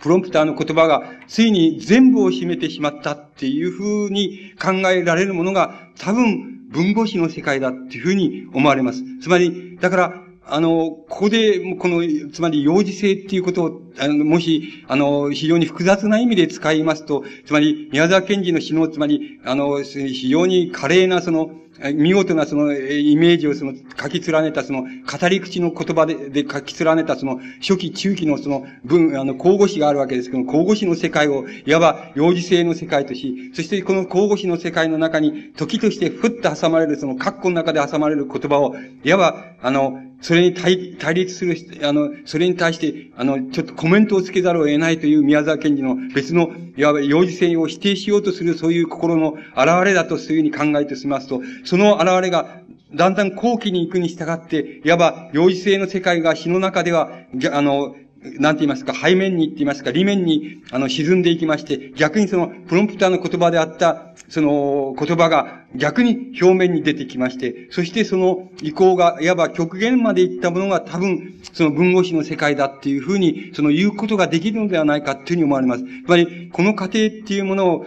なんて言いますか、厳密にって言いましょうか、あの、厳密に辿って、じゃあその中間がどこ、どうして、どこにあるかっていうようなことを、厳密に僕は辿ったわけではありませんけれども、僕僕らが、いわば影の声、あるいは影の言葉、宮沢賢治の作品の中に出てくる影の声、影の言葉っていうものの意味合いから、その、宮沢賢治の世界を見ていこうっていうふうに、そういう考え方からしますと、どうしてもその、必然的に宮沢賢治の文語詞の世界っていうものは、あの、プロンプターの言葉が、いわば表面に出てき、それが作品の、詩の作品の全部を覆ったっていう形が、多分あの文語史の、こうね、晩年の文語史の世界に該当すると言いましょうかね、当たるんじゃないかっていう理解の仕方ができるように思われます。これは皆さんがもし、その、なんて言いますか、エネルギーと、えー、その、あの、あれがありましたら、そういう後付けをやってご覧になれば、多分、多分そういうことが、あの、後付けられるんじゃないかっていう気がいたします。まあ僕自身も、あの、時間、暇がありましたら、時間がありましたら、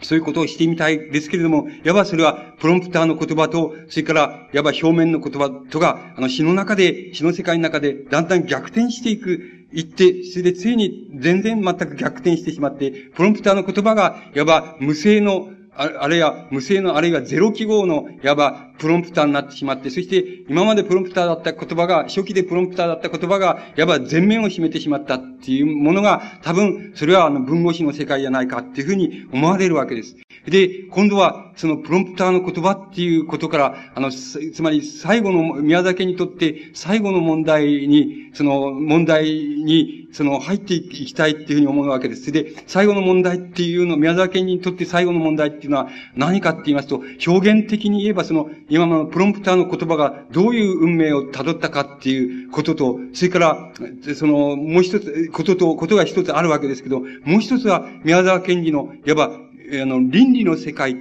言いますか、今、倫理の世界、あるいは、まあいいんです。まあ倫理の世界でいいんです。その、あるいは思想の世界でもいいんですけども、宮沢賢治の倫理の世界っていうようなものが、どういうふうに、あの、どういうふうに展開され、それはどういうふうに意味付けられるべきものだろうかっていうことになるわけです。ことの問題が、いわば宮沢賢治の世界にとって最後の問題でありますし、また、あの、いわば、先ほどから言っています、影の言葉、影の声っていうようなものが、そういう、どういうふうな運命を辿っているかっていうことの最後の問題でもあるわけです。で、その世界を、あの、なんて言いますか、この、同じような、あの、考え方っていうものから、考えていってみたいと思います。それで、あの、宮沢賢治のその、倫理の世界って言いましょうか、その思想の世界っていうものは、大きく言うと、二つその大雑把に言っちゃうと二つあります。それは文字通り、あの、モラルの世界です。つまり、あの、人でも動物でも殺してはいけないとかっていうことから始まる、あるいは、あの、なんて言いますか、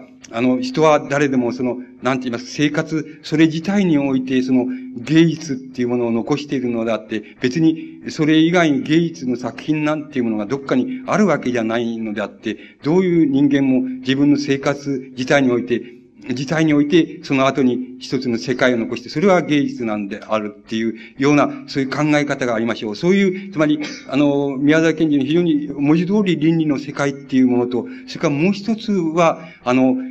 いわばの、これを、まあ、様々な言い方ができるわけですけど、つまりこれは、あの、高いのせ、つまり、高いの世界と言いましょうか、その、死後の世界として、あるその、一つの世界っていうものとして、宮沢賢治の倫理の世界っていうものが、あの、考えられると思います。これは、例えば銀河鉄道の夜っていうような作品は文字通りそうでありましょうし、この、あの、高いの世界として、あの、象徴されている宮沢賢治の倫理の世界っていうようなものは、これはいくつも、やはり、あの、宮崎賢治の作品の中から、あの、辿ることができます。取り出すことができると思います。つまり、これが、この問題がどうなってるかっていうことを、いわば、あの、プロンプターの世界、プロンプターの言葉がどうなってるかっていうことと関連させながら、その、辿っていけるかどうかっていうことが、あの、最後の問題になるような、ように思われます。で、そこの問題に対して、あの、少しだけ、あの、コメントして言ってみたいと思います。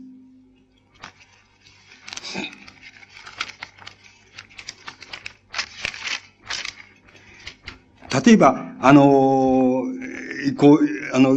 具体的にあれしますと分かりやすいですから、あの、申し上げますと、例えば、ヨダカの星っていうの中で、そのヨダカが、ああ、カブトムシやたくさんのハムシが毎晩僕に殺される。そしてその、うん、ただ一つの僕が今度は鷹に殺される。それがこんなに辛いのだ。ああ、辛い辛い。僕はもううん、虫を食べて、食べないで飢えて死のう。いや、その前にもう鷹が僕を殺すだろう。いや、その前に僕は遠くの遠くの空へ、向こう、空の向こうに行ってしまおう。この、っていう言葉が、あの、これはやはり、あの、ヨダカの星という作品の中に、あの、小格好の中に入れられて、こう、いわば入れられて、いわいわば、ヨダカの無声の独白って言いますか、独り言の言葉として、つぶやきの言葉として、あの、これが作品の中に出てきます。で、これは、このプロンプターの言葉が象徴しているものは、宮沢賢治自身が持っている世界の中での倫理、一つの倫理であるわけです。宮沢賢治の中には、こういう、あの、こう、なんか自分が、こう、人を痛めるっていうようなことに対する、あの、特別の痛み方があり、そして、あの、もっと極端に言いますと、動物を痛めるっていうことに、動物でも痛めるっていうことに対し、痛めたり、殺したりっていうことに対して、その、特別の痛み方っていうものがありまして、それは、あの、仏教、宮沢賢治の中に入り、入っている、溶け込んでいるその、仏教の理念からも来ているでしょうし、また宮沢賢治自身のその、資質って言いますか、人間的な資質からも来ているでしょうし、様々なものから来ているでしょうけれども、あるいは仏教自体のその理念、宮沢賢治が信じたその理念からも出てきているでしょうけれども、宮沢賢治の明らかに、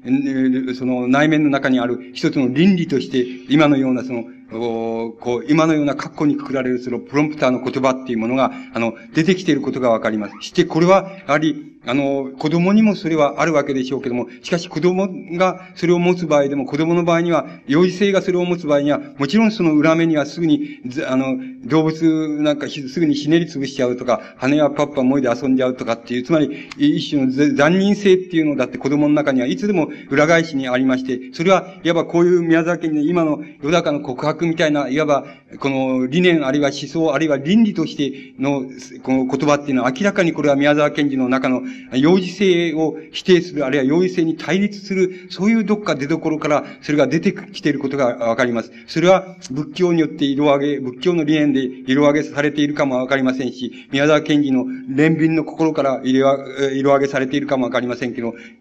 宮沢賢治のつまり幼児性を否定する世界からその言葉が出てきているっていうことは、あの、確かなように思われます。これは例えば、この種のことは、あの、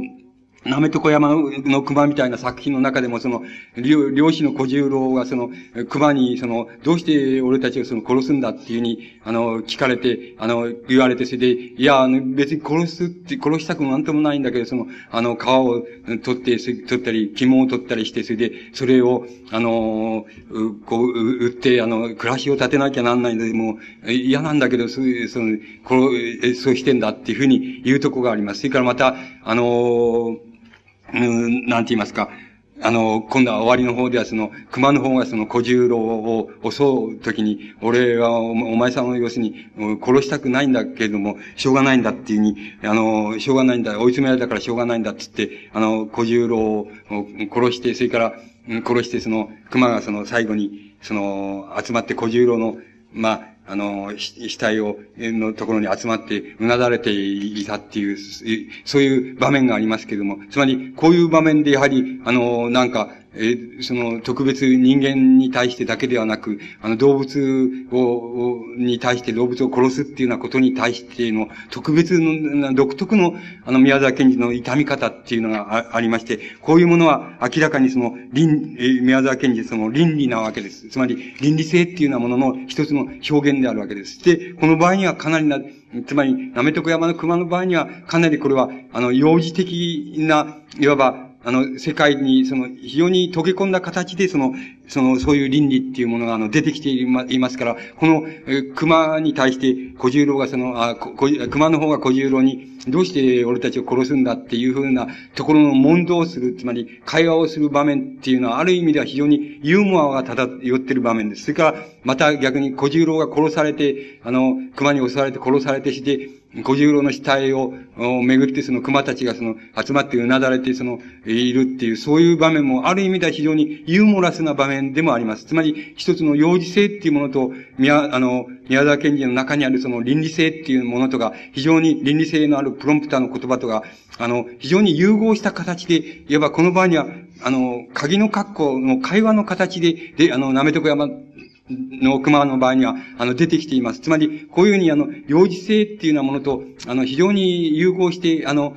形で、あの、うまく調和して出てくる、そういうあの、プロンプターの言葉ももちろんあるわけです。で、先ほど言いましたように、しかし、無声の言葉っていう、声にならないこと、独白、よだかの独白っていうような形で、あの、文字通りその、なんて言いますか、倫理の言葉が作品の中にぷって挿入されるっていうことも、もちろん、あの、あるわけです。で、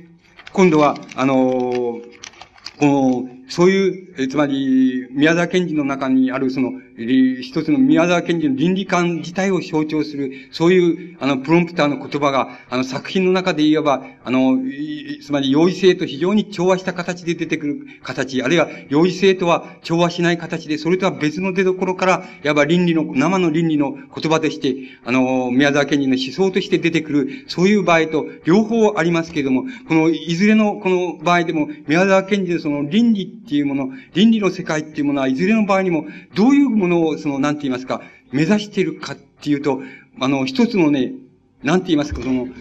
この、その、様々な言い方ができるんですけど、まあ、この意味は同じなんです。つまりね、あの、一つの倫理っていう、倫理のね、どう言ったらいいんですかね、倫理の中、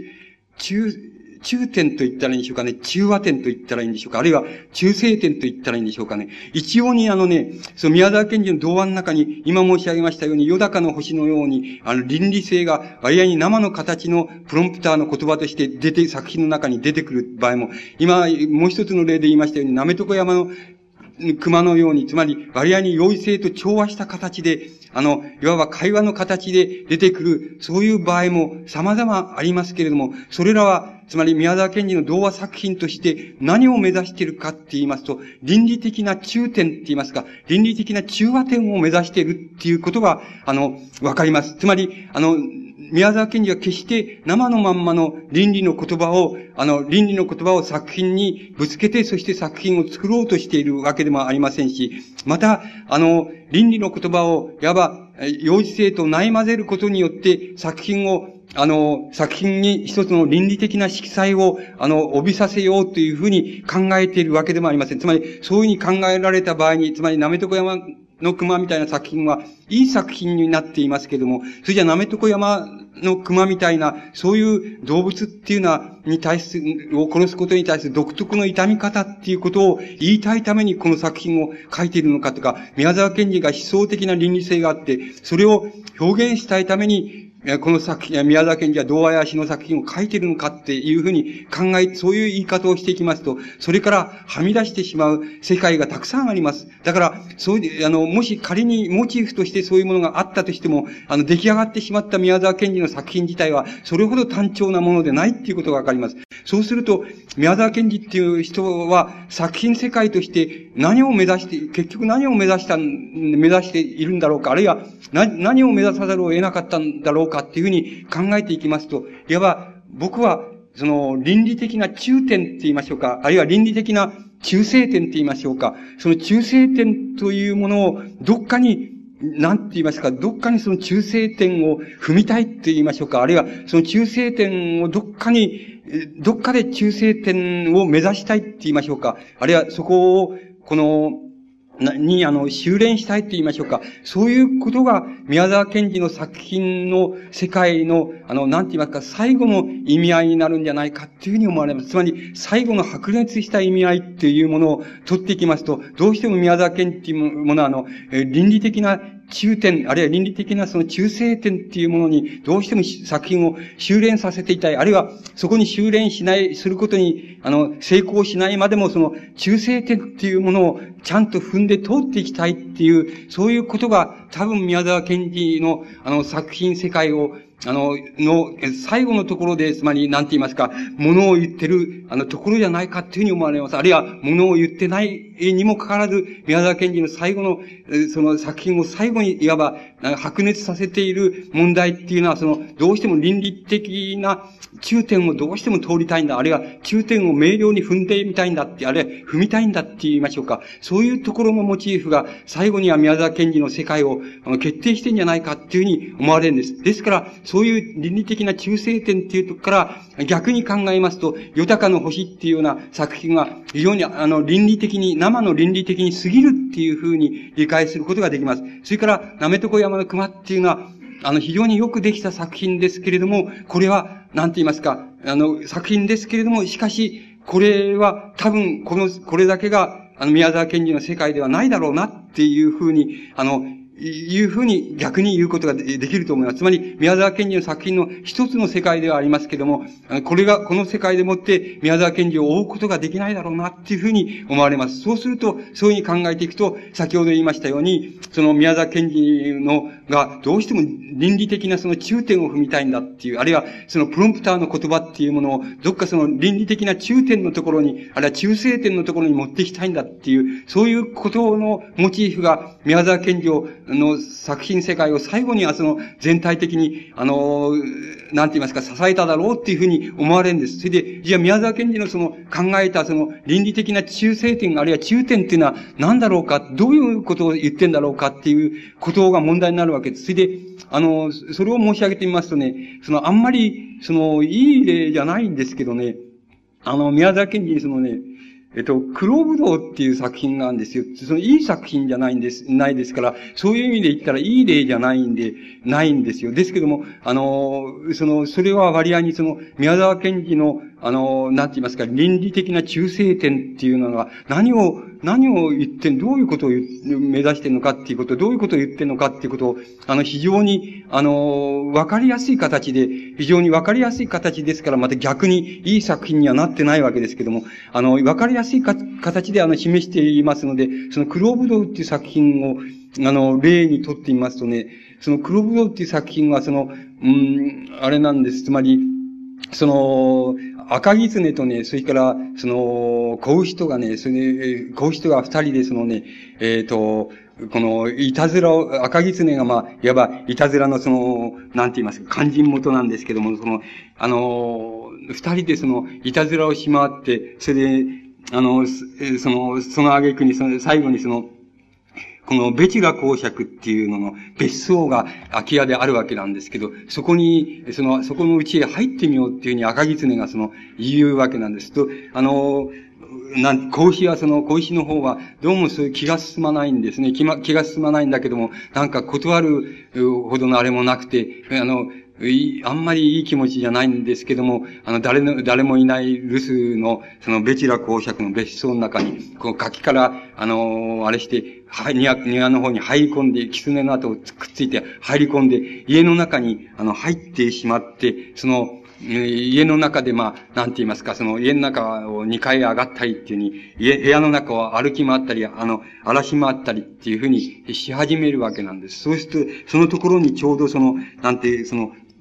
そのベチラ公爵の一家の人たちがその、帰ってくるわけなんです。帰ってくる音が聞こえるわけです。それで、あの、そうすると、赤狐の方は、あの、非常に敏捷で、あの、早速その声を聞きつけて、それで自分は、あの、窓かなんかからさーっと、そうです気を逃げてしまうわけなんです。それで、後に、あの、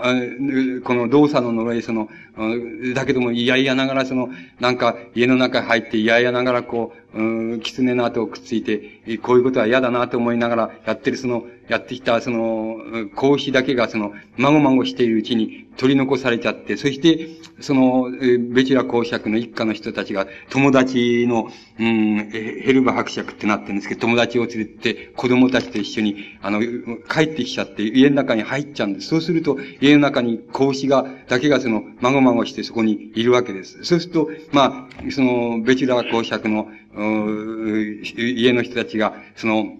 あの、なん、ああの、孔子があの、いない留守に孔子が一人でに入って遊んでた、遊んでたんだっていうふうに言うわけなんです。それで、あの、それで、その、えー、あの、その友達のそのヘルバ伯爵っていうのの二番目の女の子がその、この日にその、この日にリボンを結んでやるわっていうふうに、えー、言って、その、隠しからその黄色黄色いその、ね、リボンを取り出したっていうところで、作品が終わりなわけなんです。それで、あの、何が倫理的な中性点なのかっていうと、この女のこの、えっ、ー、と、女の子のその、なんて言いますか、その、表現している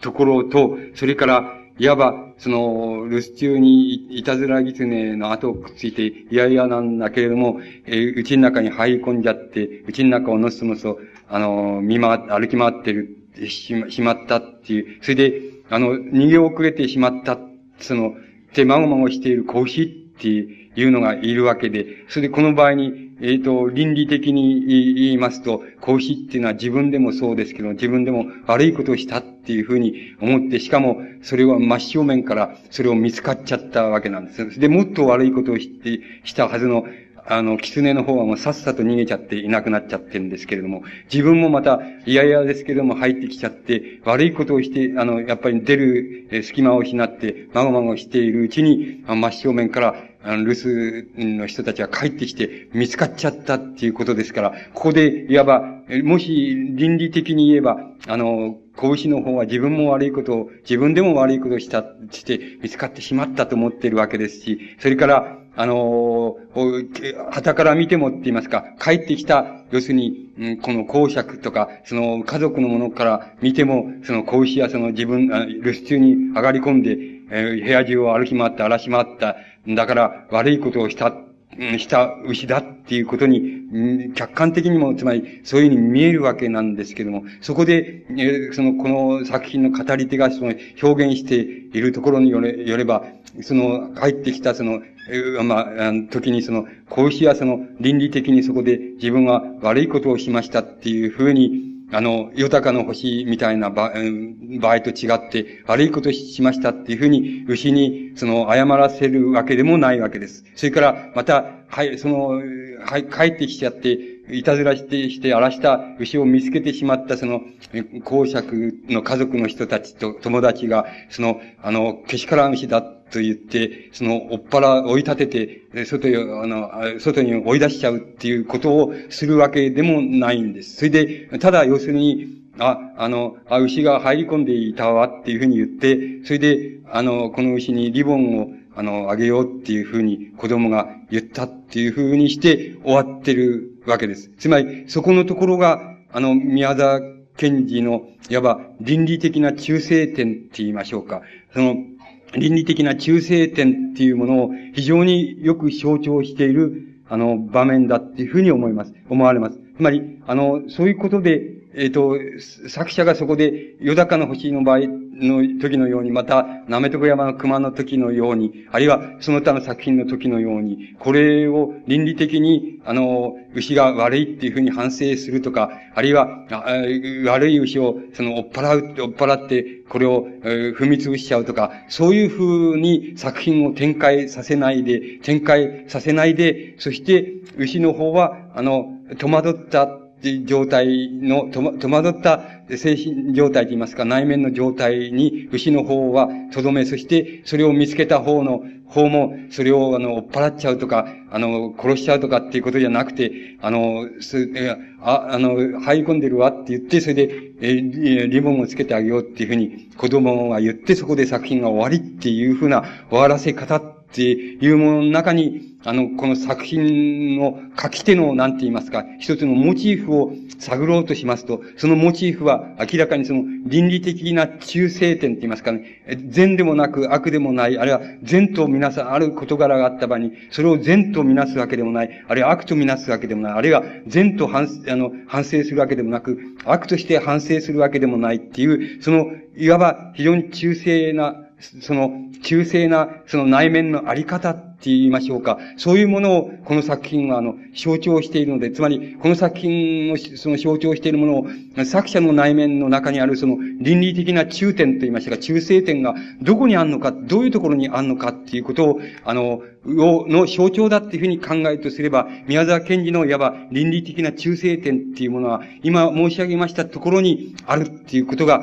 あの、一つ象徴されてあるっていうことが言えるように思います。そうすると、宮沢賢治の作品っていうのは、本当当は、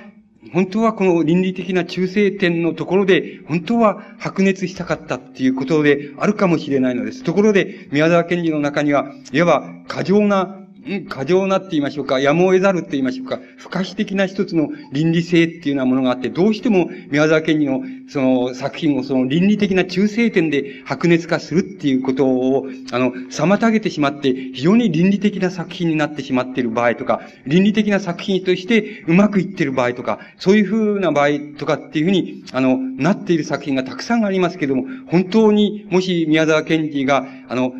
この倫理的な中性点で白熱したかったとすれば、いわばこの黒ぶどうみたいな作品が非常にうまく、非常に白熱した形で出来上がった作品っていうようなものが、多分宮沢賢治の世界の中でその一番この中心核にあるって言いましょうか、中心核にある、あるいは倫理的な中点にあるって言いますか、倫理的な中性点にある、その非常に白熱したいモチーフのあるところが、あの、そこであったんじゃないかっていうふうに、あの、考えることができるように思います。つまり、そこが宮沢賢治っていうものを、宮沢賢治があの、目指した世界じゃないのか、あるいは宮沢賢治が本当の意味で白熱したかった。しかし、宮沢賢治の中にもう、もう、いわば、やむを得ずと言いましょうか、やむを得ざる、その、いわば人生に対したり、世界に対したり、あるいは、その、なんて言いますか、あの、人間の生と死に対して、対して、宮沢賢治の中にやむを得ざる、その、なんか不可視的な倫理性っていうようなものがあって、どうしてもその、中性点にとどまることを妨げ、妨げてしままう。そうすると、宮沢賢治の中に倫理性の色濃い作品、そして倫理性の色はその非常に構成的に中和されていますけども、しかし全体としては倫理をモチーフとしているなっていうふうにあの考えられる作品が出来上がってしまう。で、それはある意味でその宮沢賢治の見事な世界でもありますけれども、ある意味では宮沢賢治がその、なんて言いますか、やむを得ず作った作品であって、本当はもっと違うところで白熱したかったかもしれないっていうふうに理解をしたら、いいことが、あの、いい、理解をしたら非常に、あの、違うところが見えてくるっていうことがあり得るように思います。そうすると、もう一つ宮沢家にとの倫理にとって重要なことは、いわば、あの、銀河鉄道の夜みたいな、いわば、あの、高いの世界です。あるいは死後の世界っていう、つまり死後の世界っていうふうに宮沢賢治が設定している世界っていうようなものが、これは非常に重要な世界なわけです。で、この、この死後の世界っていうふうに設定する、されている世界っていうのなのので、一番その象徴的なのはもちろんあの、銀河鉄道の夜なわけです。で、銀河鉄道の夜が、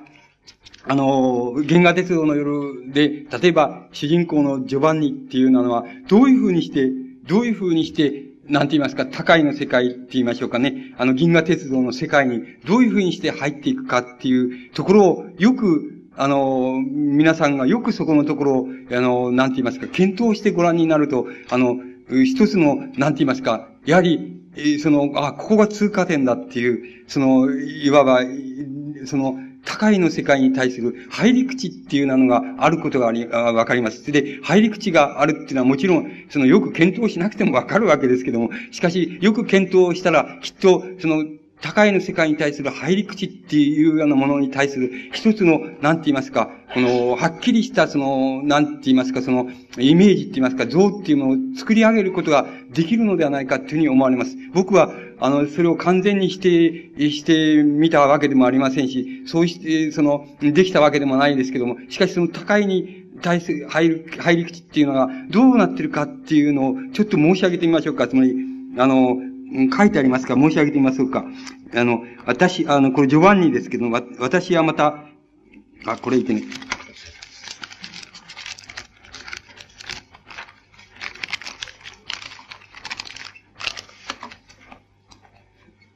あの、ジョバンニですけどね。するとどこかで不思議な声が銀河ステーション、銀河ステーションという声がしたと思うと、いきなり目の前がパッと明るくなって、まるで億万の、えー、ホタルイカの火をいっぺんに化石させて、その中に沈めたという具合、また、うん、ダイヤモンド会社で、えー、値段が、えー、安くならないために、わざと取れないふりをして隠しておいた混合石を誰かがいきなりひっくり返してばらまいたというふうに、目の前がさっと明るくなって、序盤には思わず何遍も目をこすってしまいました。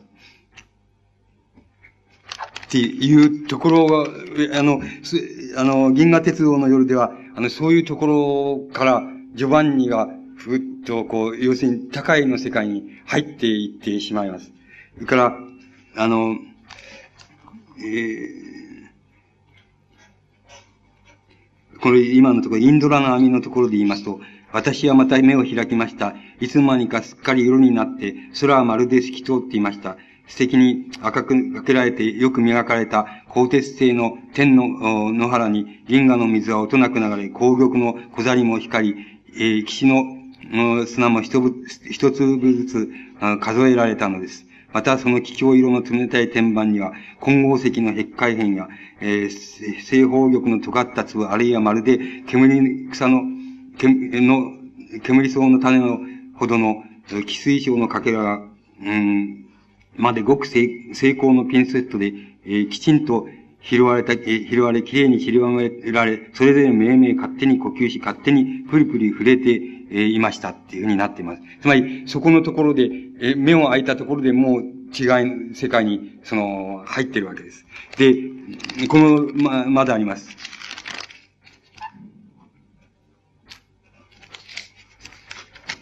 これ、光の素足の中で、え中ですけども、えー、一郎はいいつか雪の中に座っていました。そして一層強く奈良を抱きしめました。え、け、あの、けれども、けれども、そんなことはまるで夢のようでした。いつか冷たい針のような雪の粉も、なんだか生ぬるくなり、奈良尾もそばにいなくなって、一郎はただ一人、ぼんやり暗い藪のようなところを歩いておりました。っていうふうになっています。つまり、そこのところで、あの、そこのところでもう高いの世界に、あの、その、登場している、その主人公たちは高いの世界に入っていってしまいます。そうすると、あの、この主人公たちはいずれも、その、こちら側の世界にいた時から、今のような一種の、なんて言いますか、夢とも、その眠りとも、あるいは幻覚とも何ともつかないような、そういう状態を経まして、そして、その、なんて言いますか、高いの世界に入って、そして、そこからまた物語が、あの、展開していくっていうふうになっていることがわかります。そうすると、なんて言いますか、そうすると宮沢賢治のその、まあ、あの、銀河鉄道の夜っていう作品を、あの、見ると典型的によくわかりますけども、その、銀河の世界で、銀河鉄道の中で、その、いろんな、つまり、えー、その、ジョバンニとカンパネルラがその、やりとりをするみたいな、そういう世界の風景っていうようなものを見ていますと、その風景自体とか、やりとり自体を表現しているんですけれども、その表現していながら、その世界自体をもう一つ、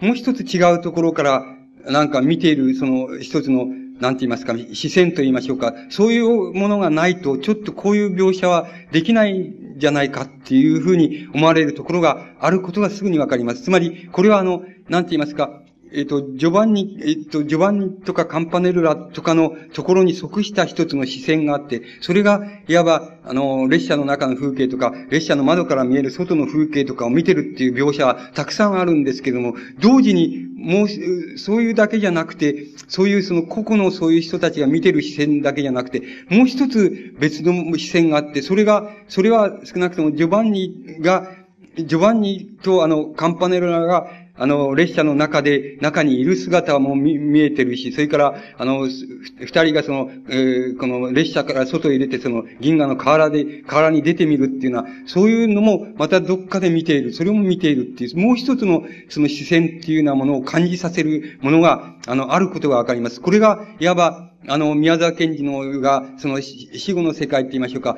高いの世界っていうようなものを童話作品の中でその展開する場合の非常に大きな特徴だと思います。つまり、こういうものを、あの、なんて言いますか、まあ一つの立体詩っていうふうに言いますと、立体詩の世界があって、つまりその中、その中に入り込んでいる、ここの人の視線、それからここの人に映る風景っていうのがあると同時に、そういう人たちも含めた、あの、もう一つの視線が全部を見ていると、そういう見ている人たちをも見ているっていうのは、そういうもう一つの視線があるっていう、そういうもう一つの、あの、立体視の世界があるっていう、それが、あの、いわば宮沢賢治の童話の世界の中で、あの、高いが表現されている場合の非常に大きな、あの、特徴だ、特徴であるっていうことが、あの、わかります。で、この高いの世界の、この立体史の世界っていうようなものを、あの、理解しますと、この時、この世界に主人公たちが入っていく場合の、ただいま、あの、読みましたような、つまり、入り口のところの夢ともつかず、そのうつともつかず、幻覚ともつかない、その入り方の、その入眠ですけども、その入り方のそのところの、ところで、いわば、なんて言いますか、その、言います、言いました、その黒武道で言えば、その倫理的な中性点っていうようなもの、倫理的な中性点をそこでもって、あの、通過していることがあり、わかります。その倫理的な中性点を通過しまして、主人公たちは、高いという、いわば宮沢賢治自身の、あの、なんて言いますか、世界観の中の一種の倫理性のある世界です。つまり、死後の世界ですけども、それの中に入っていくわけで、その、その世界に入っていくわけで、その世界に入っていくためにはどうしても中性点である、その、なんて言いますか、夢ともうつとも、その幻覚ともつかない、その地点をそのどうしても通過していくんだっていうことがわかります。で、重要なのは何かって言いますと、この通過していくっていうことが重要なんであって、もはや、この通過して、その通過しているその夢ともうつともその、それから何ともつかない、つまり幻覚ともつかない、その地帯っていうものの、こちら側には、何て言いますか、この現世の倫理って言いますか、あの、この世界の倫理っていうのがありますし、その通過した向こうか、向こう側には高いの世界の、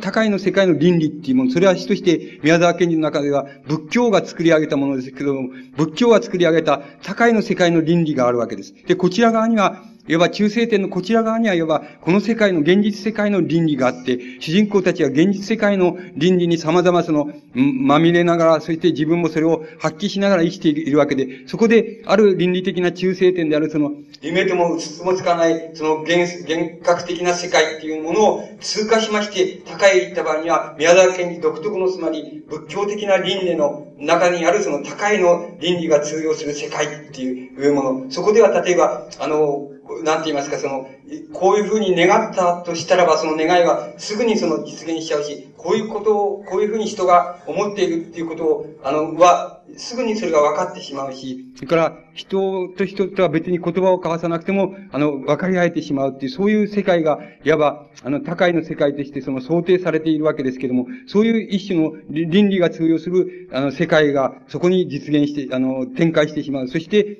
こちら側では、現世の様々な倫理の世界が、あの、つ、あの、通用してしまう、えー、しまうと。で、その、ちょうどその、その倫理的な中性点に当たるのが、いわば今言いました、その、幻覚状態で、その、なんて言いますか、主人公たちがその、夢とも、ともつかなくなってしまう。そういうところが、いわば、その倫理的な中性点に当たるわけです。そして、重要重要なのは多分、宮沢賢治のその作品の世界にとって重要なのは多分、その、なんて言いますか、あちら側の、つまり高いの世界における倫理性か、あの、この現世におけるその倫理性か、どちらかが多分重要でありましょうし、確かに重要でありましょうし、また一般的に宮沢賢治の世界っていうものが重要、つまり重要視され、それから意味を持ち、それから思想性を持つっていうふうに考えられる場合に、そのどちらかの世界を、あの、世界についてそれが言われているわけですけども、本当、もう一つ、その考え、僕らが考えなく考えるべき、あるいは考えるその、と、大変、あの、いいって言いますか、大変あの、つまり、宮沢賢治の世界に対するその、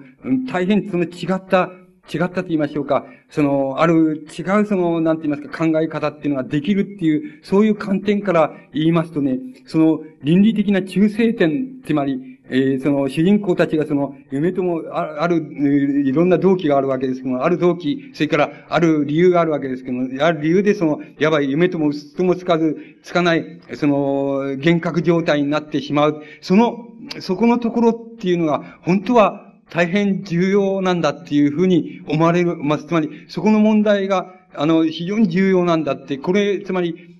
むしろ、そこを、いわば、あの、白熱、本来ならば、その、白熱すべき、その、なんて言いますか、あの、宮沢賢治の作品の世界だっていうふうに、世界の本当は白熱すべき世界がそこにあった、あるんだっていうふうにな観点を逆に取りまして、そこから、いわば宮沢賢治の、つまり、銀河鉄道の夜みたいな、その、いわば高いの倫理を展開した、そういう世界とか、あるいは、えー、典型的に言えばその、夜中の星みたいな、こちら側のこの、世界における倫理を展開した、そういう作品の世界とかを、逆にそういうふうに眺めていきますと、そうすると、あの、別な意味が、あの、宮沢賢治の作品の世界から別な意味が受け取れるんじゃないかっていうふうに思われるわけです。そうしますと、あの、いわば、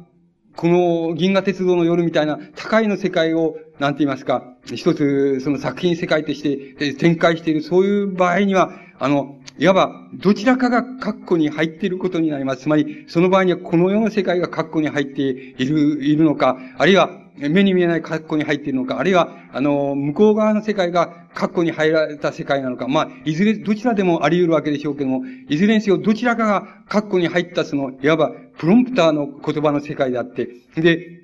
どちらかが、いわば、本、あの、本来的な語りの世界であるっていうふうに考えることができます。そうすると、いわば、あの、この宮沢賢治の作品の中の、あの、いわば影の世界、あるいは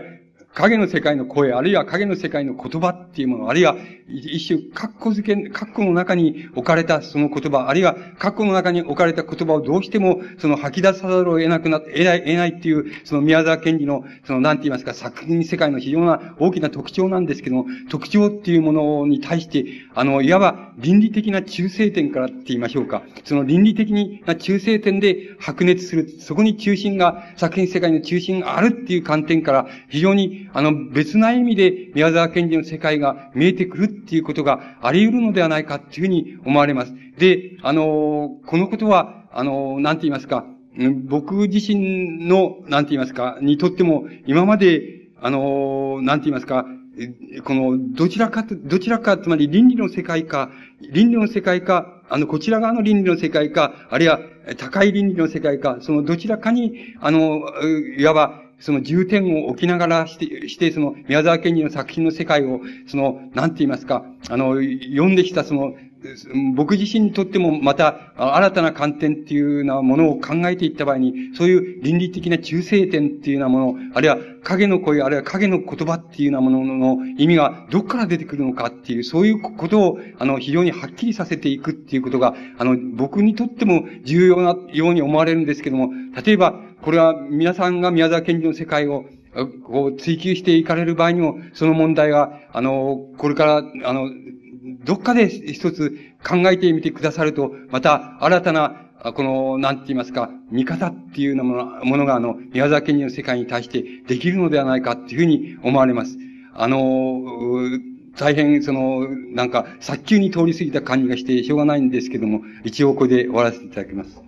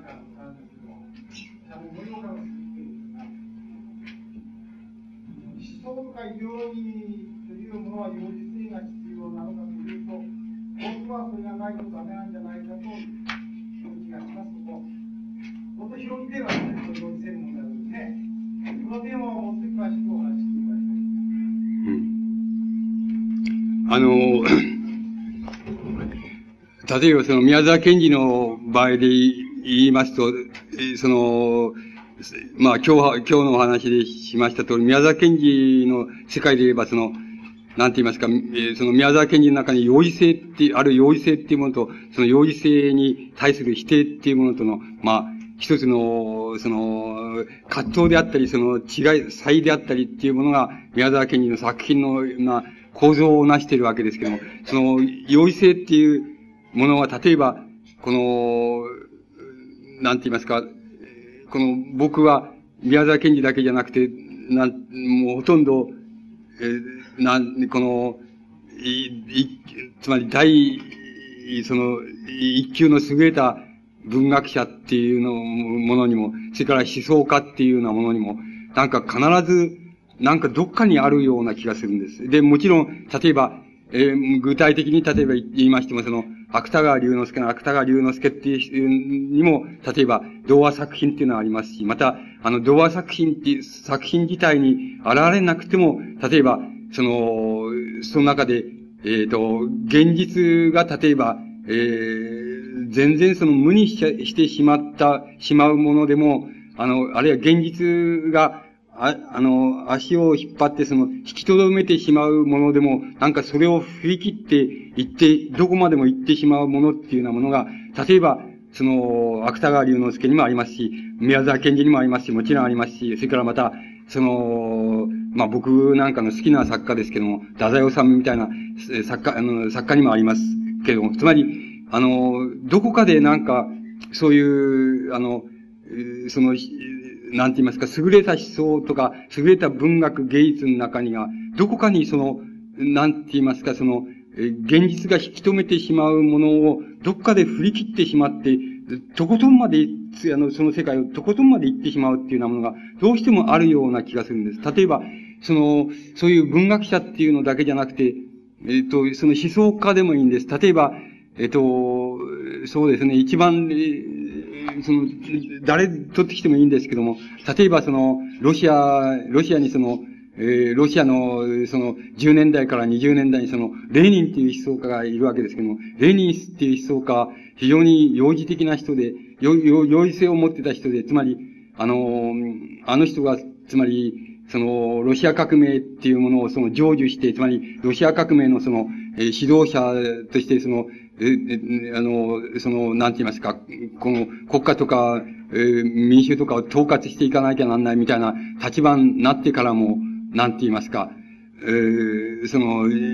自分はその、なんて言いますか、その、ボロ、ボロ自動車しか俺は乗らねえって言って頑張ってみたり、つまり、言ってみれば、あの、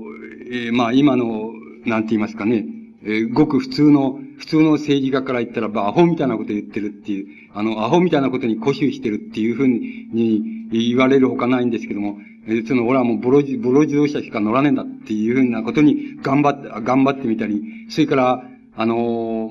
そういう個人的な頑張りだけじゃなくて、その、つまり、ロシアの、今、ロシアっていうのはダメですけども、つまり、その頃はまだ、初めの頃は良かったんです、その、レーニンはその、えー、つまり、なんて言いますか、その、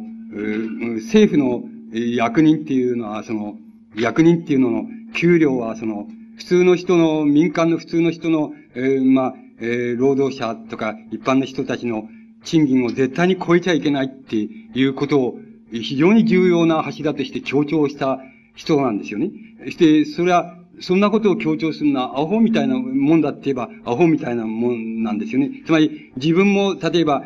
え自分も、例えば、その国家の、なんて言いますか、その、一員だ、国家の政府の一員だとすれば、レーニン自身もその政府の一員ですから、で、自分の給料もまあ、あの、普通の一般の人の、民間の一般の人の給料より多く取らないっていうことを言ってるわけですよ。だからそんなことを、例えば、例えば、大臣とか、えー、総理大臣とかいうのが、そんなことを言い出したら、気違いだと思われちゃうわけですよね。つまり、それほどアホらしいことなんですよ。馬鹿らしいって言えば馬鹿らしいことだし、そんなことは大して、大したことじゃないじゃないかって言えば、大したことはないことなんですけども、しかし、レーニンという人は、それを固執した人ですね。そのして、そういう、そういうことを主張してやまなかった人、人ですね。それで、あの、その、すぐに実行、実行はすぐに破れちゃったんですけども、しかし、あの、それは非常に重要なことなわけなんです。どうしてかって言いますと、そう、そう、そういうふうにするとね、つまり、政府の管理、役人、総理大臣、大臣っていうのはものの、とか、その、政府高官とかそういうのの給料をね、一般の人よりも多くしちゃうとね、やっぱりそれになりたがる奴がいるわけなんですよ。だけど、もし一般の人の給料よりも少なくしたらね、あんまりなりたがる奴はいないんですよね。それで、本当、なりたがる奴はあんまりいなくなるんで、それは重要なことなんで、どうしてかっていうと、そうす、そういうふうになりたがる奴が多くなると、要するに、あの、国家が大きくなっちゃうんですよね。国家が肥大しちゃうんですよ。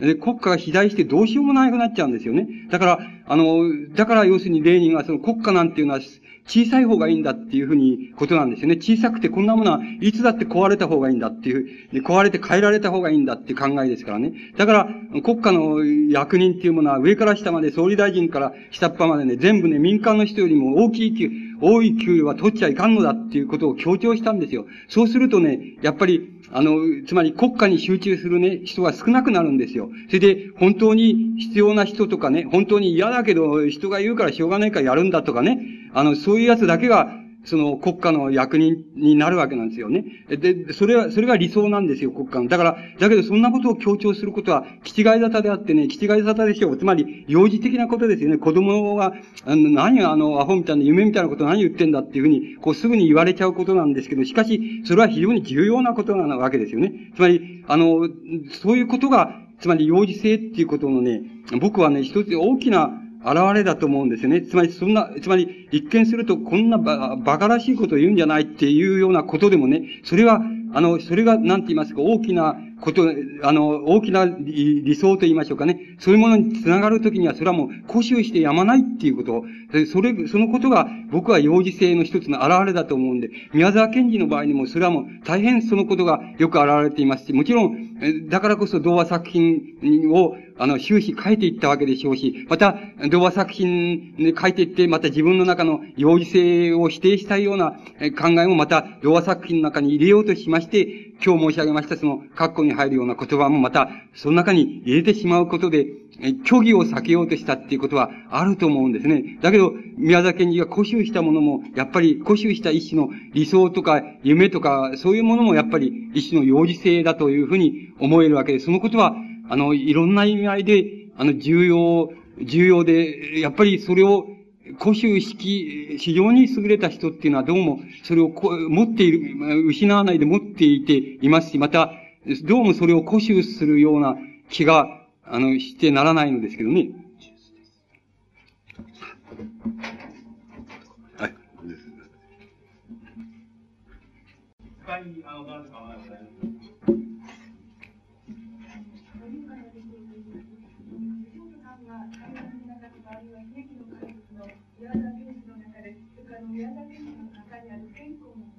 はい。は。は。は。は。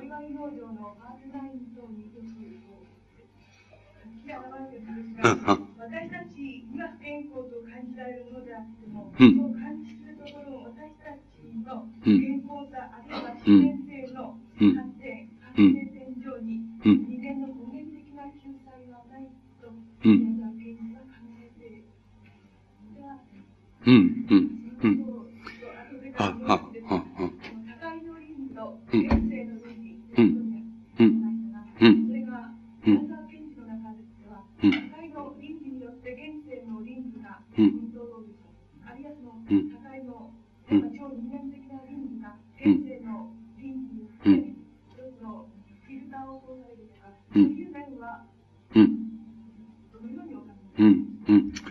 あ、あのー、後でまた聞き直すかもしれないんですけど、今、その、忘れないうちに、今、一番最後のところから申し上げますとね、えっと、宮沢賢治があの、高いっていう、高いの倫理っていうのを考える場合にね、その非常に二つあると思うんですよね。それは一つはあの、現世、現世の倫理から高いの倫理へっていうふうに超えていこうっていう、そういうことが一つとね、それから高いの倫理の構造はどうなってんだって宮崎、そういうことがある、二つあると思うんで。で、あの、現世の倫理からその高いの倫理を超えていこうっていう場合に宮沢賢治ってどういう考えたかっていうと、それはもう、あの、それはきっと宮崎に仏教、特にその、あの、法華経の影響だと思いますけども、つまり、あの、自分、つまり、自分を粉にしちゃっても、え粉にしちゃってもいいから、あの、粉にして死んじゃってももちろんいいわけですし、粉にしちゃってもいいから、その、利他っていうものにね、他、他を利するですね。利他、他を利するとか、他を救済するっていうことに、え徹するっていう考え方が、つまり、あの、現世に存在しながら、自分をその、仏教で言えば菩薩に化するっていうことですけども、つまりその場合の菩薩っていうことは何かっていうと、自分をもう粉にしちゃって、もう利他的なところに、え、ことに全部燃やしちゃうっていうことだと思います。つまり宮沢賢治っていう人は、あの、現世の倫理からその高いの倫理へ、あの、自分が渡ろうとした場合には、あくまでもそれを、それに固執した人だと思います。つまり、あの、自分を粉にしちゃって、できるならば粉にしちゃって、その、人のために、え利他的な行為に燃やしちゃおうっていうのが、宮沢賢治が終始自分がやろうとしたことで、で、もちろんできなかったわけです。できるはずがないからできないのですけども、しかし、できなかったことだと思います。しかし、あの、目指したのはそれだと思います。そうすると、それを目指したことと、あの、目指したことと、それからできなかったことの間に、あの、ある一つの考え方をしますと、一つの不健康な、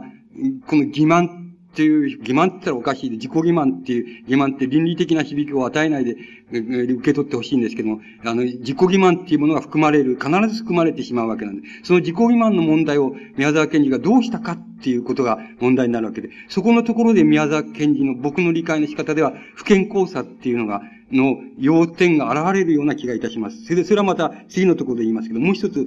高い自体の倫理っていうのがあるわけです。で、宮沢賢治が考えた高い自体の論理、倫理っていうのは、これは仏教が考えている倫理とそっくり同じであって、その高い、高い、つまりすべてが、あるいは身を粉にして、その菩薩と化した人たちが、その、作り上げている世界っていうものは、作り作り上げるだろう世界では、その、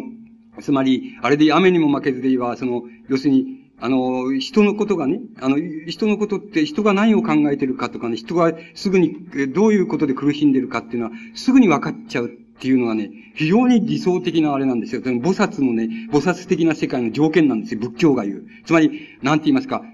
要するに超能力なわけですけどね。つまり、一種の察知力なんですけどね。あの推察力とか察知する力なんですけどね。あの、察知する力においてね、人間を超えられているものですね。つまり、もう誰かがどっかで何かこういう苦しんでいれば、それはすぐに分かって、時間空間を超えてすぐに伝わっちゃうとか、あの自分がこういうことをしたいとかしてやろうと思ってると、それがすぐにその人に、全部すぐに即座に伝わっちゃうっていうのがね、仏教が描いたね、高いのね、非常に理想的なね、あの、この姿のね、根本にあるものなんですよ。つまり、あの、一種の察知力がね、人間以上の察知、人間が到底できないね、察知力、あるいは、これを、この人を助けたいっていうふうに思ったらもうすぐに、それが、すぐその場に、その、時間空間を超えてすぐに行けちゃうっていうね、行けてそれが実現することができちゃうっていう、それがね、仏教が考えている高いのね、あの、高いのその構造の中で一番重要な倫理なんですよ。で、そういう世界っていうのがね、宮沢賢治がもう、もう、あの、こう、あの、なんて言いますか、そういう世界があり得るんじゃないか、あるいはそういう世界が考えられるんじゃないかそれが、あの、死の後に考えられるんじゃないかっていうことがもう、宮沢賢治がもう終始、あの、死ぬまでいわば、あの、古修士、また、その、疑問を持ち、また、また古修士とかね、その、宮沢賢治は終始そういうことを、あの、捨ててないですね、そういう考えを。つまり、高いの倫理の中、高いの倫理って様々あるわけですけども、人のことはよく見聞きし若いとかね、決して忘れないとか、あの、東に病気の子供あればすぐにた、助けてやるっていう、そその場合に、その、すぐに行って助けてやるっていう意味合いはね、あの、すぐ、あの、すぐ支度して行って助けてやるっていう意味では決してないのであってね、あの、即座にできるっていうのがね、だ、だいたい菩薩の世界なんですよ。つまり、非常に修練を積んだ挙句、仏教で言うとね、修練を積んだ挙句にそのね、どういう境地に行くかっていうと、すぐに察知力でね、すぐに誰がどういう悩みを持ってるのは分かっちゃうって、分かって、すぐに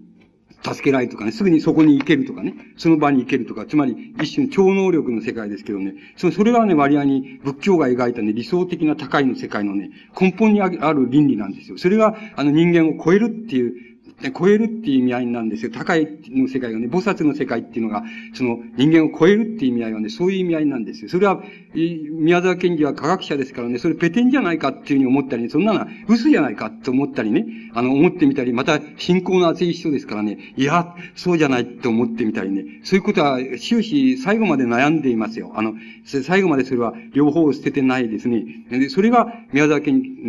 の、あれした高いの倫理のね、根本にあるものだと思いますね。察知力なんです。つまり、あの、あなたがなんなんで悩んでるかっていう、すぐ察知してそれは助けられるとかね、すぐこうだって言ってあげられるとかね、それはね、もう即座にできちゃうって、時間空間はすぐに超えられるっていうのがね、その、それがね、割に理想的のね、あの、高いの倫理なんですよ。それは、宮沢賢治もそっくりそれは、そのまま、その、自分の世界のね、ものとして考えていると僕は思ってますけどね。で、それから、その、今度は不健康、健康っていうことになるわけですけど、先ほど言いましたように、その、あの、人間は人間を超えられるかっていう場合に、いや、そうじゃないってい、つまり極端に言えば、人人間は、そのね、煩悩具足の凡夫に過ぎないんだよっていうふうな考え方とね、それを超えられるわけがないんだよって、凡夫、煩悩具足の凡夫っていう自覚においてね、初めて人間っていうのが、こう、原点に戻るんだ、あり得るんだよっていう考え方、仏教にもそういう考え方、まあ、宮沢賢治の親父さんなんていうのはそうでしょうけども、そういう系統の宗教でしょうけども、あの、そういう考え方もありますし、そうじゃなくて、宮沢賢治が、あの、自らの資質によって信じたね、その、仏教の一つの、流派って言いましょうかね。流派の考え方によればそうじゃなくて、人間っていうのは、あの、現世において人間以上のものになり得るんだって。人間以上のものになり得る、その、ことのね、その、実行点の一番のポイントは、要するに自分を粉にしちゃっても、粉にしちゃっても人のためにも燃やし尽くしちゃうっていうことなんだっていう、そういう考え方、それをあくまでも現世において、あの、それをやっていかなくちゃいけないっていう考え方っていうのが、宮沢賢治が信じた、あの、宗教においてね、原生的な倫理の根本なわけです。で、宮沢賢治は、それを、え僕はある程度、最後までこれもね、それも幼児性の一つだと思いますけど、最後までそれ捨てなくてね、で、やろうとしたと思います。でも、具体的にはそれはできないですよね。できてないですし、できなかった、その引き戻されちゃうってね、現実。それはまた、宮沢家にとって一つの悩みであって、それもまた死ぬまで捨ててないと思う。つまり、超人的であろうとするね、あの、ことと、それから、超人的であろうとしてはまた、こっちに引き戻されちゃうっていうね。それ、一種の嘘になっちゃって、超人的に振る舞うこと自体が嘘になっちゃって、こっちに引き戻されちゃうっていう、あの、そういうことを宮沢賢治は繰り返してて、その繰り返しの中にね、あの、人間と超人っていうもの、あるいは人間と、それから菩薩っていうものと、そういうものと、菩薩になろうっていう願望と、それから人間は人間でしかないよっていうものと、その葛藤っていうのが宮沢賢治の中にあって、そこにいつでも不健康さっていうのの根本が僕はあるように思います。それで、その中で、あの、なんて言いますか、その、そその中で大分は、その不健康さっていうものは、あ、作品のどこかにそそれを表現したり、どっかで解消したりしたんでしょうけども、多分、あの、一番、その、そこの問題が最後まで残って、残ったのは、あの、宮沢賢治が、つまり、あの、なんて言いますか、独身であるとかね、独身であるとか、独身を通したとか、その、なんて言いますか、えっ、と、菜食主義であったかどうかわかりませんけど、あんまり、えー、生き物を殺して食べるのは気持ちよくないとかっていうことに固執して、それはあんまり捨てなかったとかっていうことがあるでしょう。そうすると、あの、そうすると、その、それは、宮沢賢治はその、世の中には独身の人も何、たくさんいっぱいいるわけですけども、独身で一生を送る人もたくさんいるわけですけども、だからそのこと自体が別に不健康でも何でもないんですけども、宮沢賢治は、それに、あの、理、理念って言いますか、思想をつけていますよね。その、その思想をつけるっていうことにおいてね、それ、思想をつけるっていうことにおいて、宮沢賢治は、多分そこのところではね、僕、あの、その、なんて言いますか、その、引き戻されて、その、なんて言いますか、その、引き戻されて、その、なんて言いますか、裂け目を表したみたいなことは、僕はそこではないような気がしてしょうがないです。つまり、あの、独身を通して、それから、えそういうふうに豪語したって言われています、いう伝説もあるくらいで、自分は体内からその精液を一滴も出したことないって言って、えー、豪語したっていう逸話があるくらいで、つまり、その、そういうことではあんまりボロを出してないように思うんですけどね。あの、ボロを出してないように思うんですけども、あの、しかし、それは、あの、僕はあんまり健康でないような気がするんです。つまり健康でない、そのことが健康で、独身の人はたくさんいますから別に健康でない、そのことが健康でない、事実が健康でないっていうことじゃなくて、そのことに理念付けをするところにおいてね、あんま健康でないような気がします。その健康でなさっていうのは何に現れるかって言ったら僕、あのー、一つは先ほどね、あの、例に挙げましたけど、宮崎賢治の作品の中にわけのわからない、しかし愉快でない作品なんですよ。あの、読んでて愉快でない、難解な作品なんですよ。僕、その中に僕あるような気がしてしょうがないですけどね、その、健康でなさっていうものの、それをよく分析していくとそこにあるような気がしてならないんです。もう一つはやっぱり、あの、独特のね、あの、宮沢賢治にあのね、独特のね、あの、ジェラシーの表現ってなんですよ。このジェラシーの、それは、あのね、あの、この、えー、なんて、土神と狐ですか？まあ、の、とか、そのね、銀河鉄道の夜でもいいんですけど、独特のジェラシーって、嫉妬の、あの、こう、あれがあるんですよ。その、表現がね、これは割合に偶意的、偶然的じゃなくて、割合に固執されてあると、ぼういうつまり、意味があるようにあるっていうふうに僕には思えるんですけども、つまり、それは僕、相当健康でないような気がします。つまり、健康でないって言いますか、そこには何かあるような気がしています。それは、えっと、うまく、まだ僕やれないですけどね、うまくやって、いつかそれやってやろうっていうふうな気がしてしょうがない。つまり、解明してやろう、見ようかなっていう。それは別に倫理的に弾劾するとか、そんな批判する、そんなことじゃなくて、あの、その問題を突き詰めてみたいなっていう気がしてしょうがないことがあるんですけどね。えっ、ー、と、一種の、どう言ったらいいんでしょうね。あの、うん、つまり、あの人間、人間のその認識の仕方の根本のところに、あの、一種の、うん、こう、なんて言いますかね、被害、被害妄想とかね、あの、追跡妄想とかね、そういうパラノイアっていうふうに一般的に言われている、そのパラノイア的な構造っていうのが、あの、人間と人間の関係の中にあるんですけどね、必ず。その宮沢賢治という人は、その視線って言いますかね、あの、向こうからの視線を過剰に感じ、向こうからっていうの漠然としてますけど、とにかく、他からの、他他者でも高いでも、あの、現実でもいいんですけど、向こうからの視線を過剰に感じる一種の感受性が、あのね、あの、あの、こう、起伏があってっていう、それは、ど、辿って、うまく辿れる、辿ると、それは、その問題が露出してくるような気がしてしょうがないんですけどね。だから僕、そういうところで、ちょっと、不健康って、あの、いうふうに言えちゃうような気がするんです。そうするとあなたのおっしゃるのは、おっしゃるのはその逆を、逆の言い方をしているわけで、あの、あくまでも、その、正しい意志と、そのね、つまり、正しい生き方と正しい意志で、自分の人生を燃やさなきゃいけないっていう言い方で出てくるものっていうのは、健康なんじゃないかっていうふうに見れば見れるんですけど、その健康さにおいて、もう、その健康さにおいて不健康さっていうのが、あの、不健康さっていうふうに受け取った方がいいような気がするんです。で、逆、もっとあれで言いますと、えっと、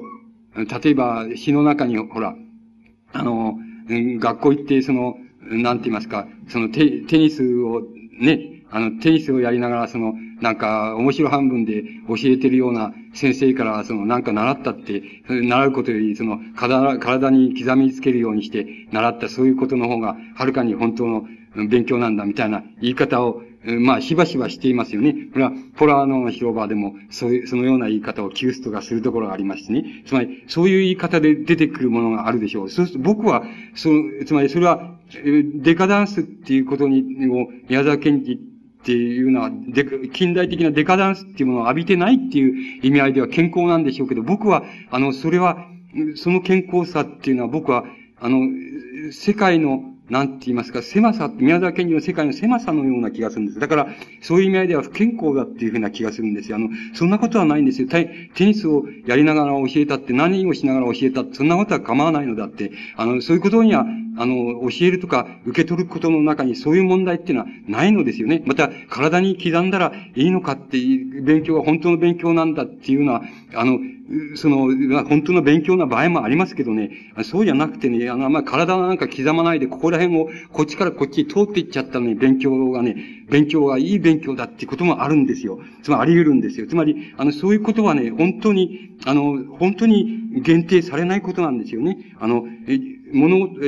物事をその受け取ること、与えることとか、あの、与えることと受け取ることの間には限定はありえないのですよね。あの、どんなものがどう受け取られるかっていうことには限定がないのでね。だからもうこっちかこっち素通りとかね、あの、弁当食いながら先生の話聞いていることが役に立つこともありますし、そんなことは本当にわからないことなんで、それは宮沢賢治があえてそういうことを限定しようとするところっていうのはたくさんあるんですよね。あの、それは僕、その世界は、あの、僕には健康でないように思えるんですね。あの、そういう意味合いを持つと思うんですよね。あの、えっ、ー、と、なんて言いますかね、あの、知識っていうものっていうのは、その、本当の知、宮沢賢治の言う意味での本当の知識っていうのもありますし、あの、そうじゃ嘘の知識っていうのもあります。それで、あの、本当の知識と嘘の知識っていうものを分けてやりたいっていう、分けてやりたいっていう欲求っていうのは、あの、宮沢賢治はしばしば表明していますけども、それは僕らにもあありましてね、その、分けてやりたい、その実験の方法がないかっていうふうに、いつだって僕だって考えますけども、しかし、あの、しかし、それも、そう、それも本当ですけども、しかし、本当の知識と、もう嘘の知識もね、それはもう、あの、知識っていうものには、一種の必然力みたいなのがありましてね。それで、これ知識っていうのは止めらんないし、あの、本当の、嘘の知識でも何でもいいから、あの、知識はないものを、あの、あるようにすることはできるけども、あるものをないようにすることはできないっていうことがあると思うんですよね。そそういう知識には非常に、あの、なんか妙なものがありましてね、それはちょっと僕は宮沢賢治の言い方にはいつでも、その、その手の言い方に不満って言いますかね、あの、不健康って言ったら不健康なんですけど、不服を感じるんですけどね。あの、そういう問題のような気がするんですよ。それから、もう一つ、もう一つあなたが最初に言ったんだけども、それはちょっと忘れちゃったんですけど、あ、ありますか？いいですか？はい。はい。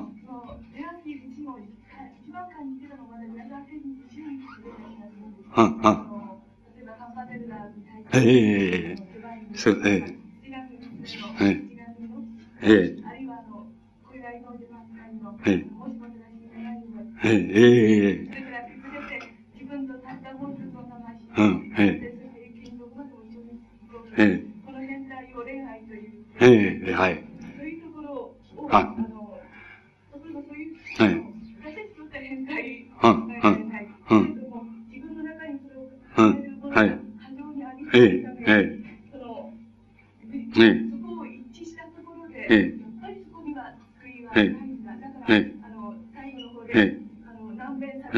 はい。はいは救いはないはい。はい。はい。はい。はい。はい。はい。はい。はい。はい。はい。はい、はい。はい。はい、はい。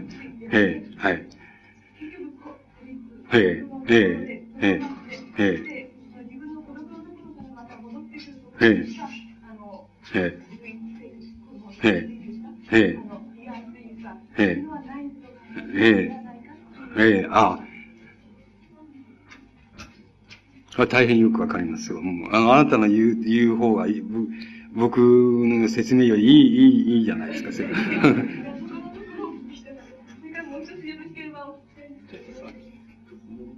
え僕は構いませんよ。うんはい。あ、ここ会場、あ。もうちょっと、もうちょっと。あ、そうです。はい。あの、あの、あの、まだ大丈夫あの、会場の方の関係もありますが、もう一方、あの、今おっしゃった、もう少し、あの、続けて質問されたいとおっしゃってるんですが、他に、あの、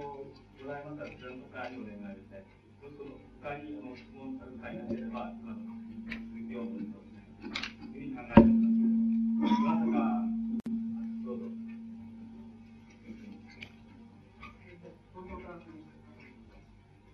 話を伺ところだと、に感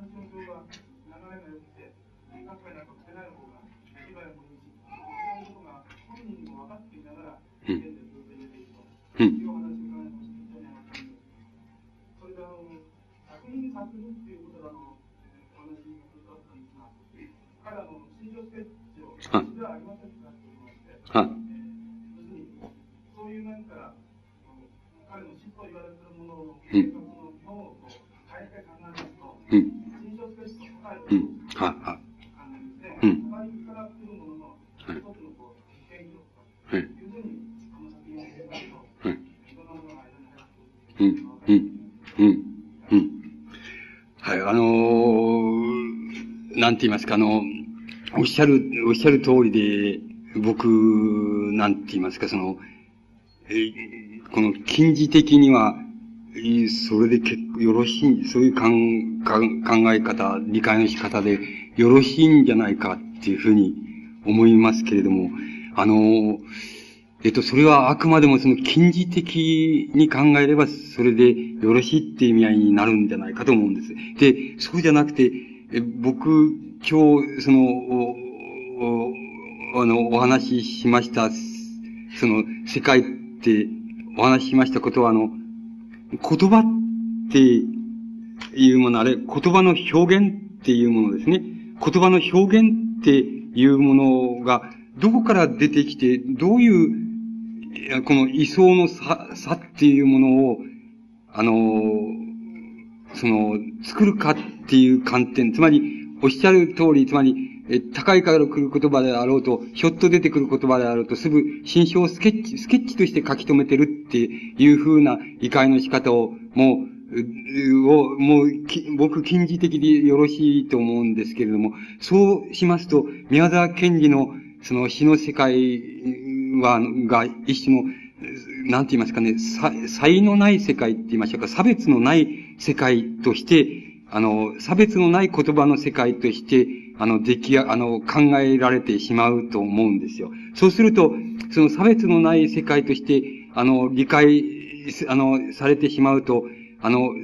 宮沢賢治自身にとっては、思うツボって言いましょうか。あの、ありがたいことなわけで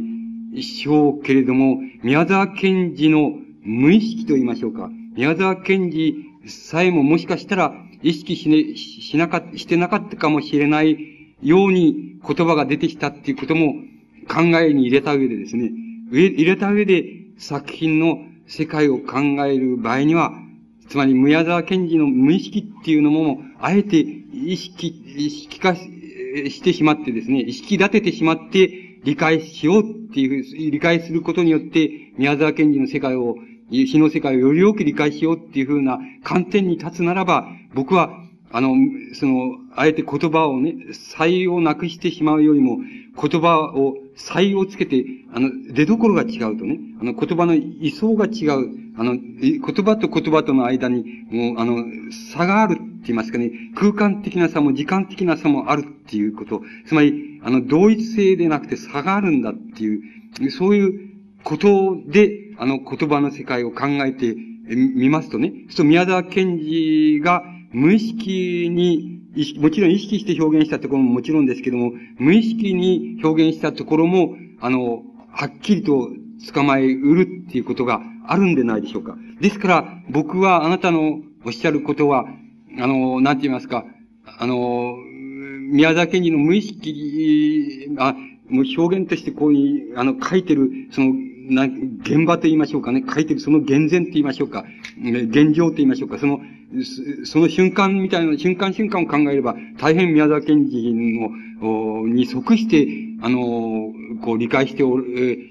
されておられて、それで宮沢賢治にとっては大変ありがたいっていうふうなことになるように思うんですけども、そうでなくて、宮沢賢治がその中に、えっ、ー、と、自分でも意識してなかったっていう世界も、もちろん宮沢賢治の世界なんだっていうふうに理解しようとすれば、今度は逆に僕が申し上げましたように、あの、括弧の中で出てくる、ポンと出てくる言葉とか、二重括弧で出てくる言葉っていうのはみんな出所が違って、みんな差があるんだ。同じように、同じ行の間に挟まってたって、同じ一辺の詩の中に入ったって、全然違うとこから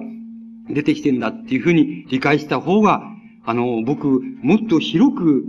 あの、宮沢、広くっていうか深くっていうかわかりませんけども、宮沢賢治の世界を理解できるように僕はそう思いますけどね。別に違いはないと思います。おっしゃることでよろしいんだと思いますけども。あの、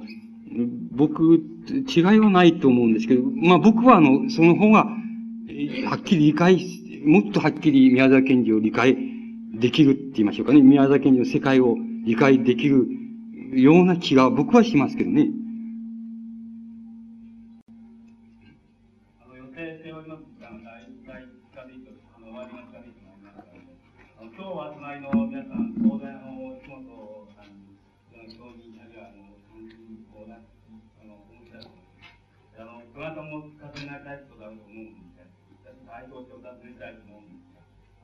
非常に偉大な人を語られる一つのがですね、ご自身の中で、その幼児性といいますか、そういうものを、あの、ご自覚されてるような、ないことはないと思いますので、できればこれ、少しお聞かせ願いたいと思います。あのー、いや、もうだいぶ、だいぶ、えっと、その容疑性をだんだん失ってきて、えー、しまってしまって、もうごく全然堕落してしまって、ほとんどなくなってしまったんですよ。それで、なくなってしまって、まあ、今日宮沢賢治のお話をしたから宮沢賢治のことに絡めて、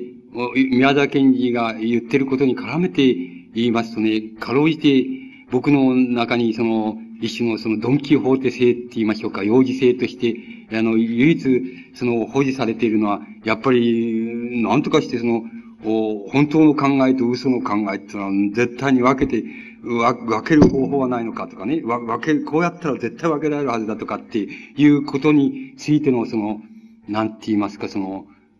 つ追求って言いますか、その、この、探求と言いましょうか、その、そういうことは、未だその、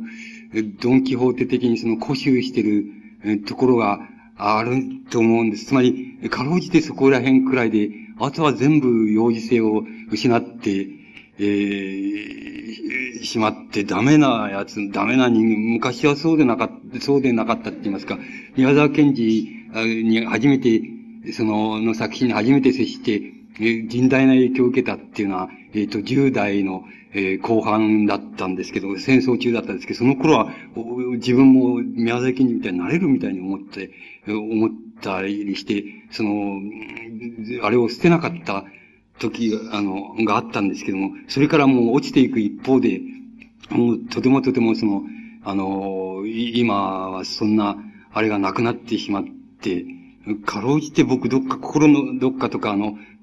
考えのどっかにどうしても最後までまだ引っかかってるのは、今申し上げました、その、本当の考えと嘘の考えっていうのは、あの、分けることができんじゃないかって、もしできる方法があるんじゃないかとか、実験の方法はないでしょうけども、その、まあ、あの、比喩で言えばそういう実験の方法っていうのがあれば分けられるのになって、分けられれば、あの、悔しい思いをしなくていいのになって、個人的に言えばそうですし、公的に言えば、あの、なんか嘘の考えが、その、栄えるっていうこともないはずだとか、もうそこら辺のところは未だにどっかで固執しているような気がしております。そこは、まあ、ドンキー法廷的な意見で、あとは多分全部ダメっていう、ダメで、その、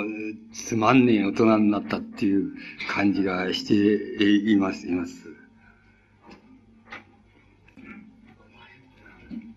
えー、それであの、ますますあの、いろんなことをたくさんあの、尋ねてみたいというふうに思っておられる方たくさんいらっしゃると思いますが、最初に申しましたように、あの、時間の内容を変えてる時間が5時までですので、それであの、会は一応終わります。で、先ほど申しましたように、あの、この後ですね、6時かもう少しあの、お話を伺いたいという方、そのためにあの、歓迎会に、懇親会をしたということあちらの受付の方に、あの、まだあの、お持ちいただければまだ大丈夫だと思います。今日は、あの、列車で来られて、あのそのまま続けて2時間お話しなって、さらにまた45分ぐらい質問にあの努力させていただきまして、我々として大変なかったと思ってあの、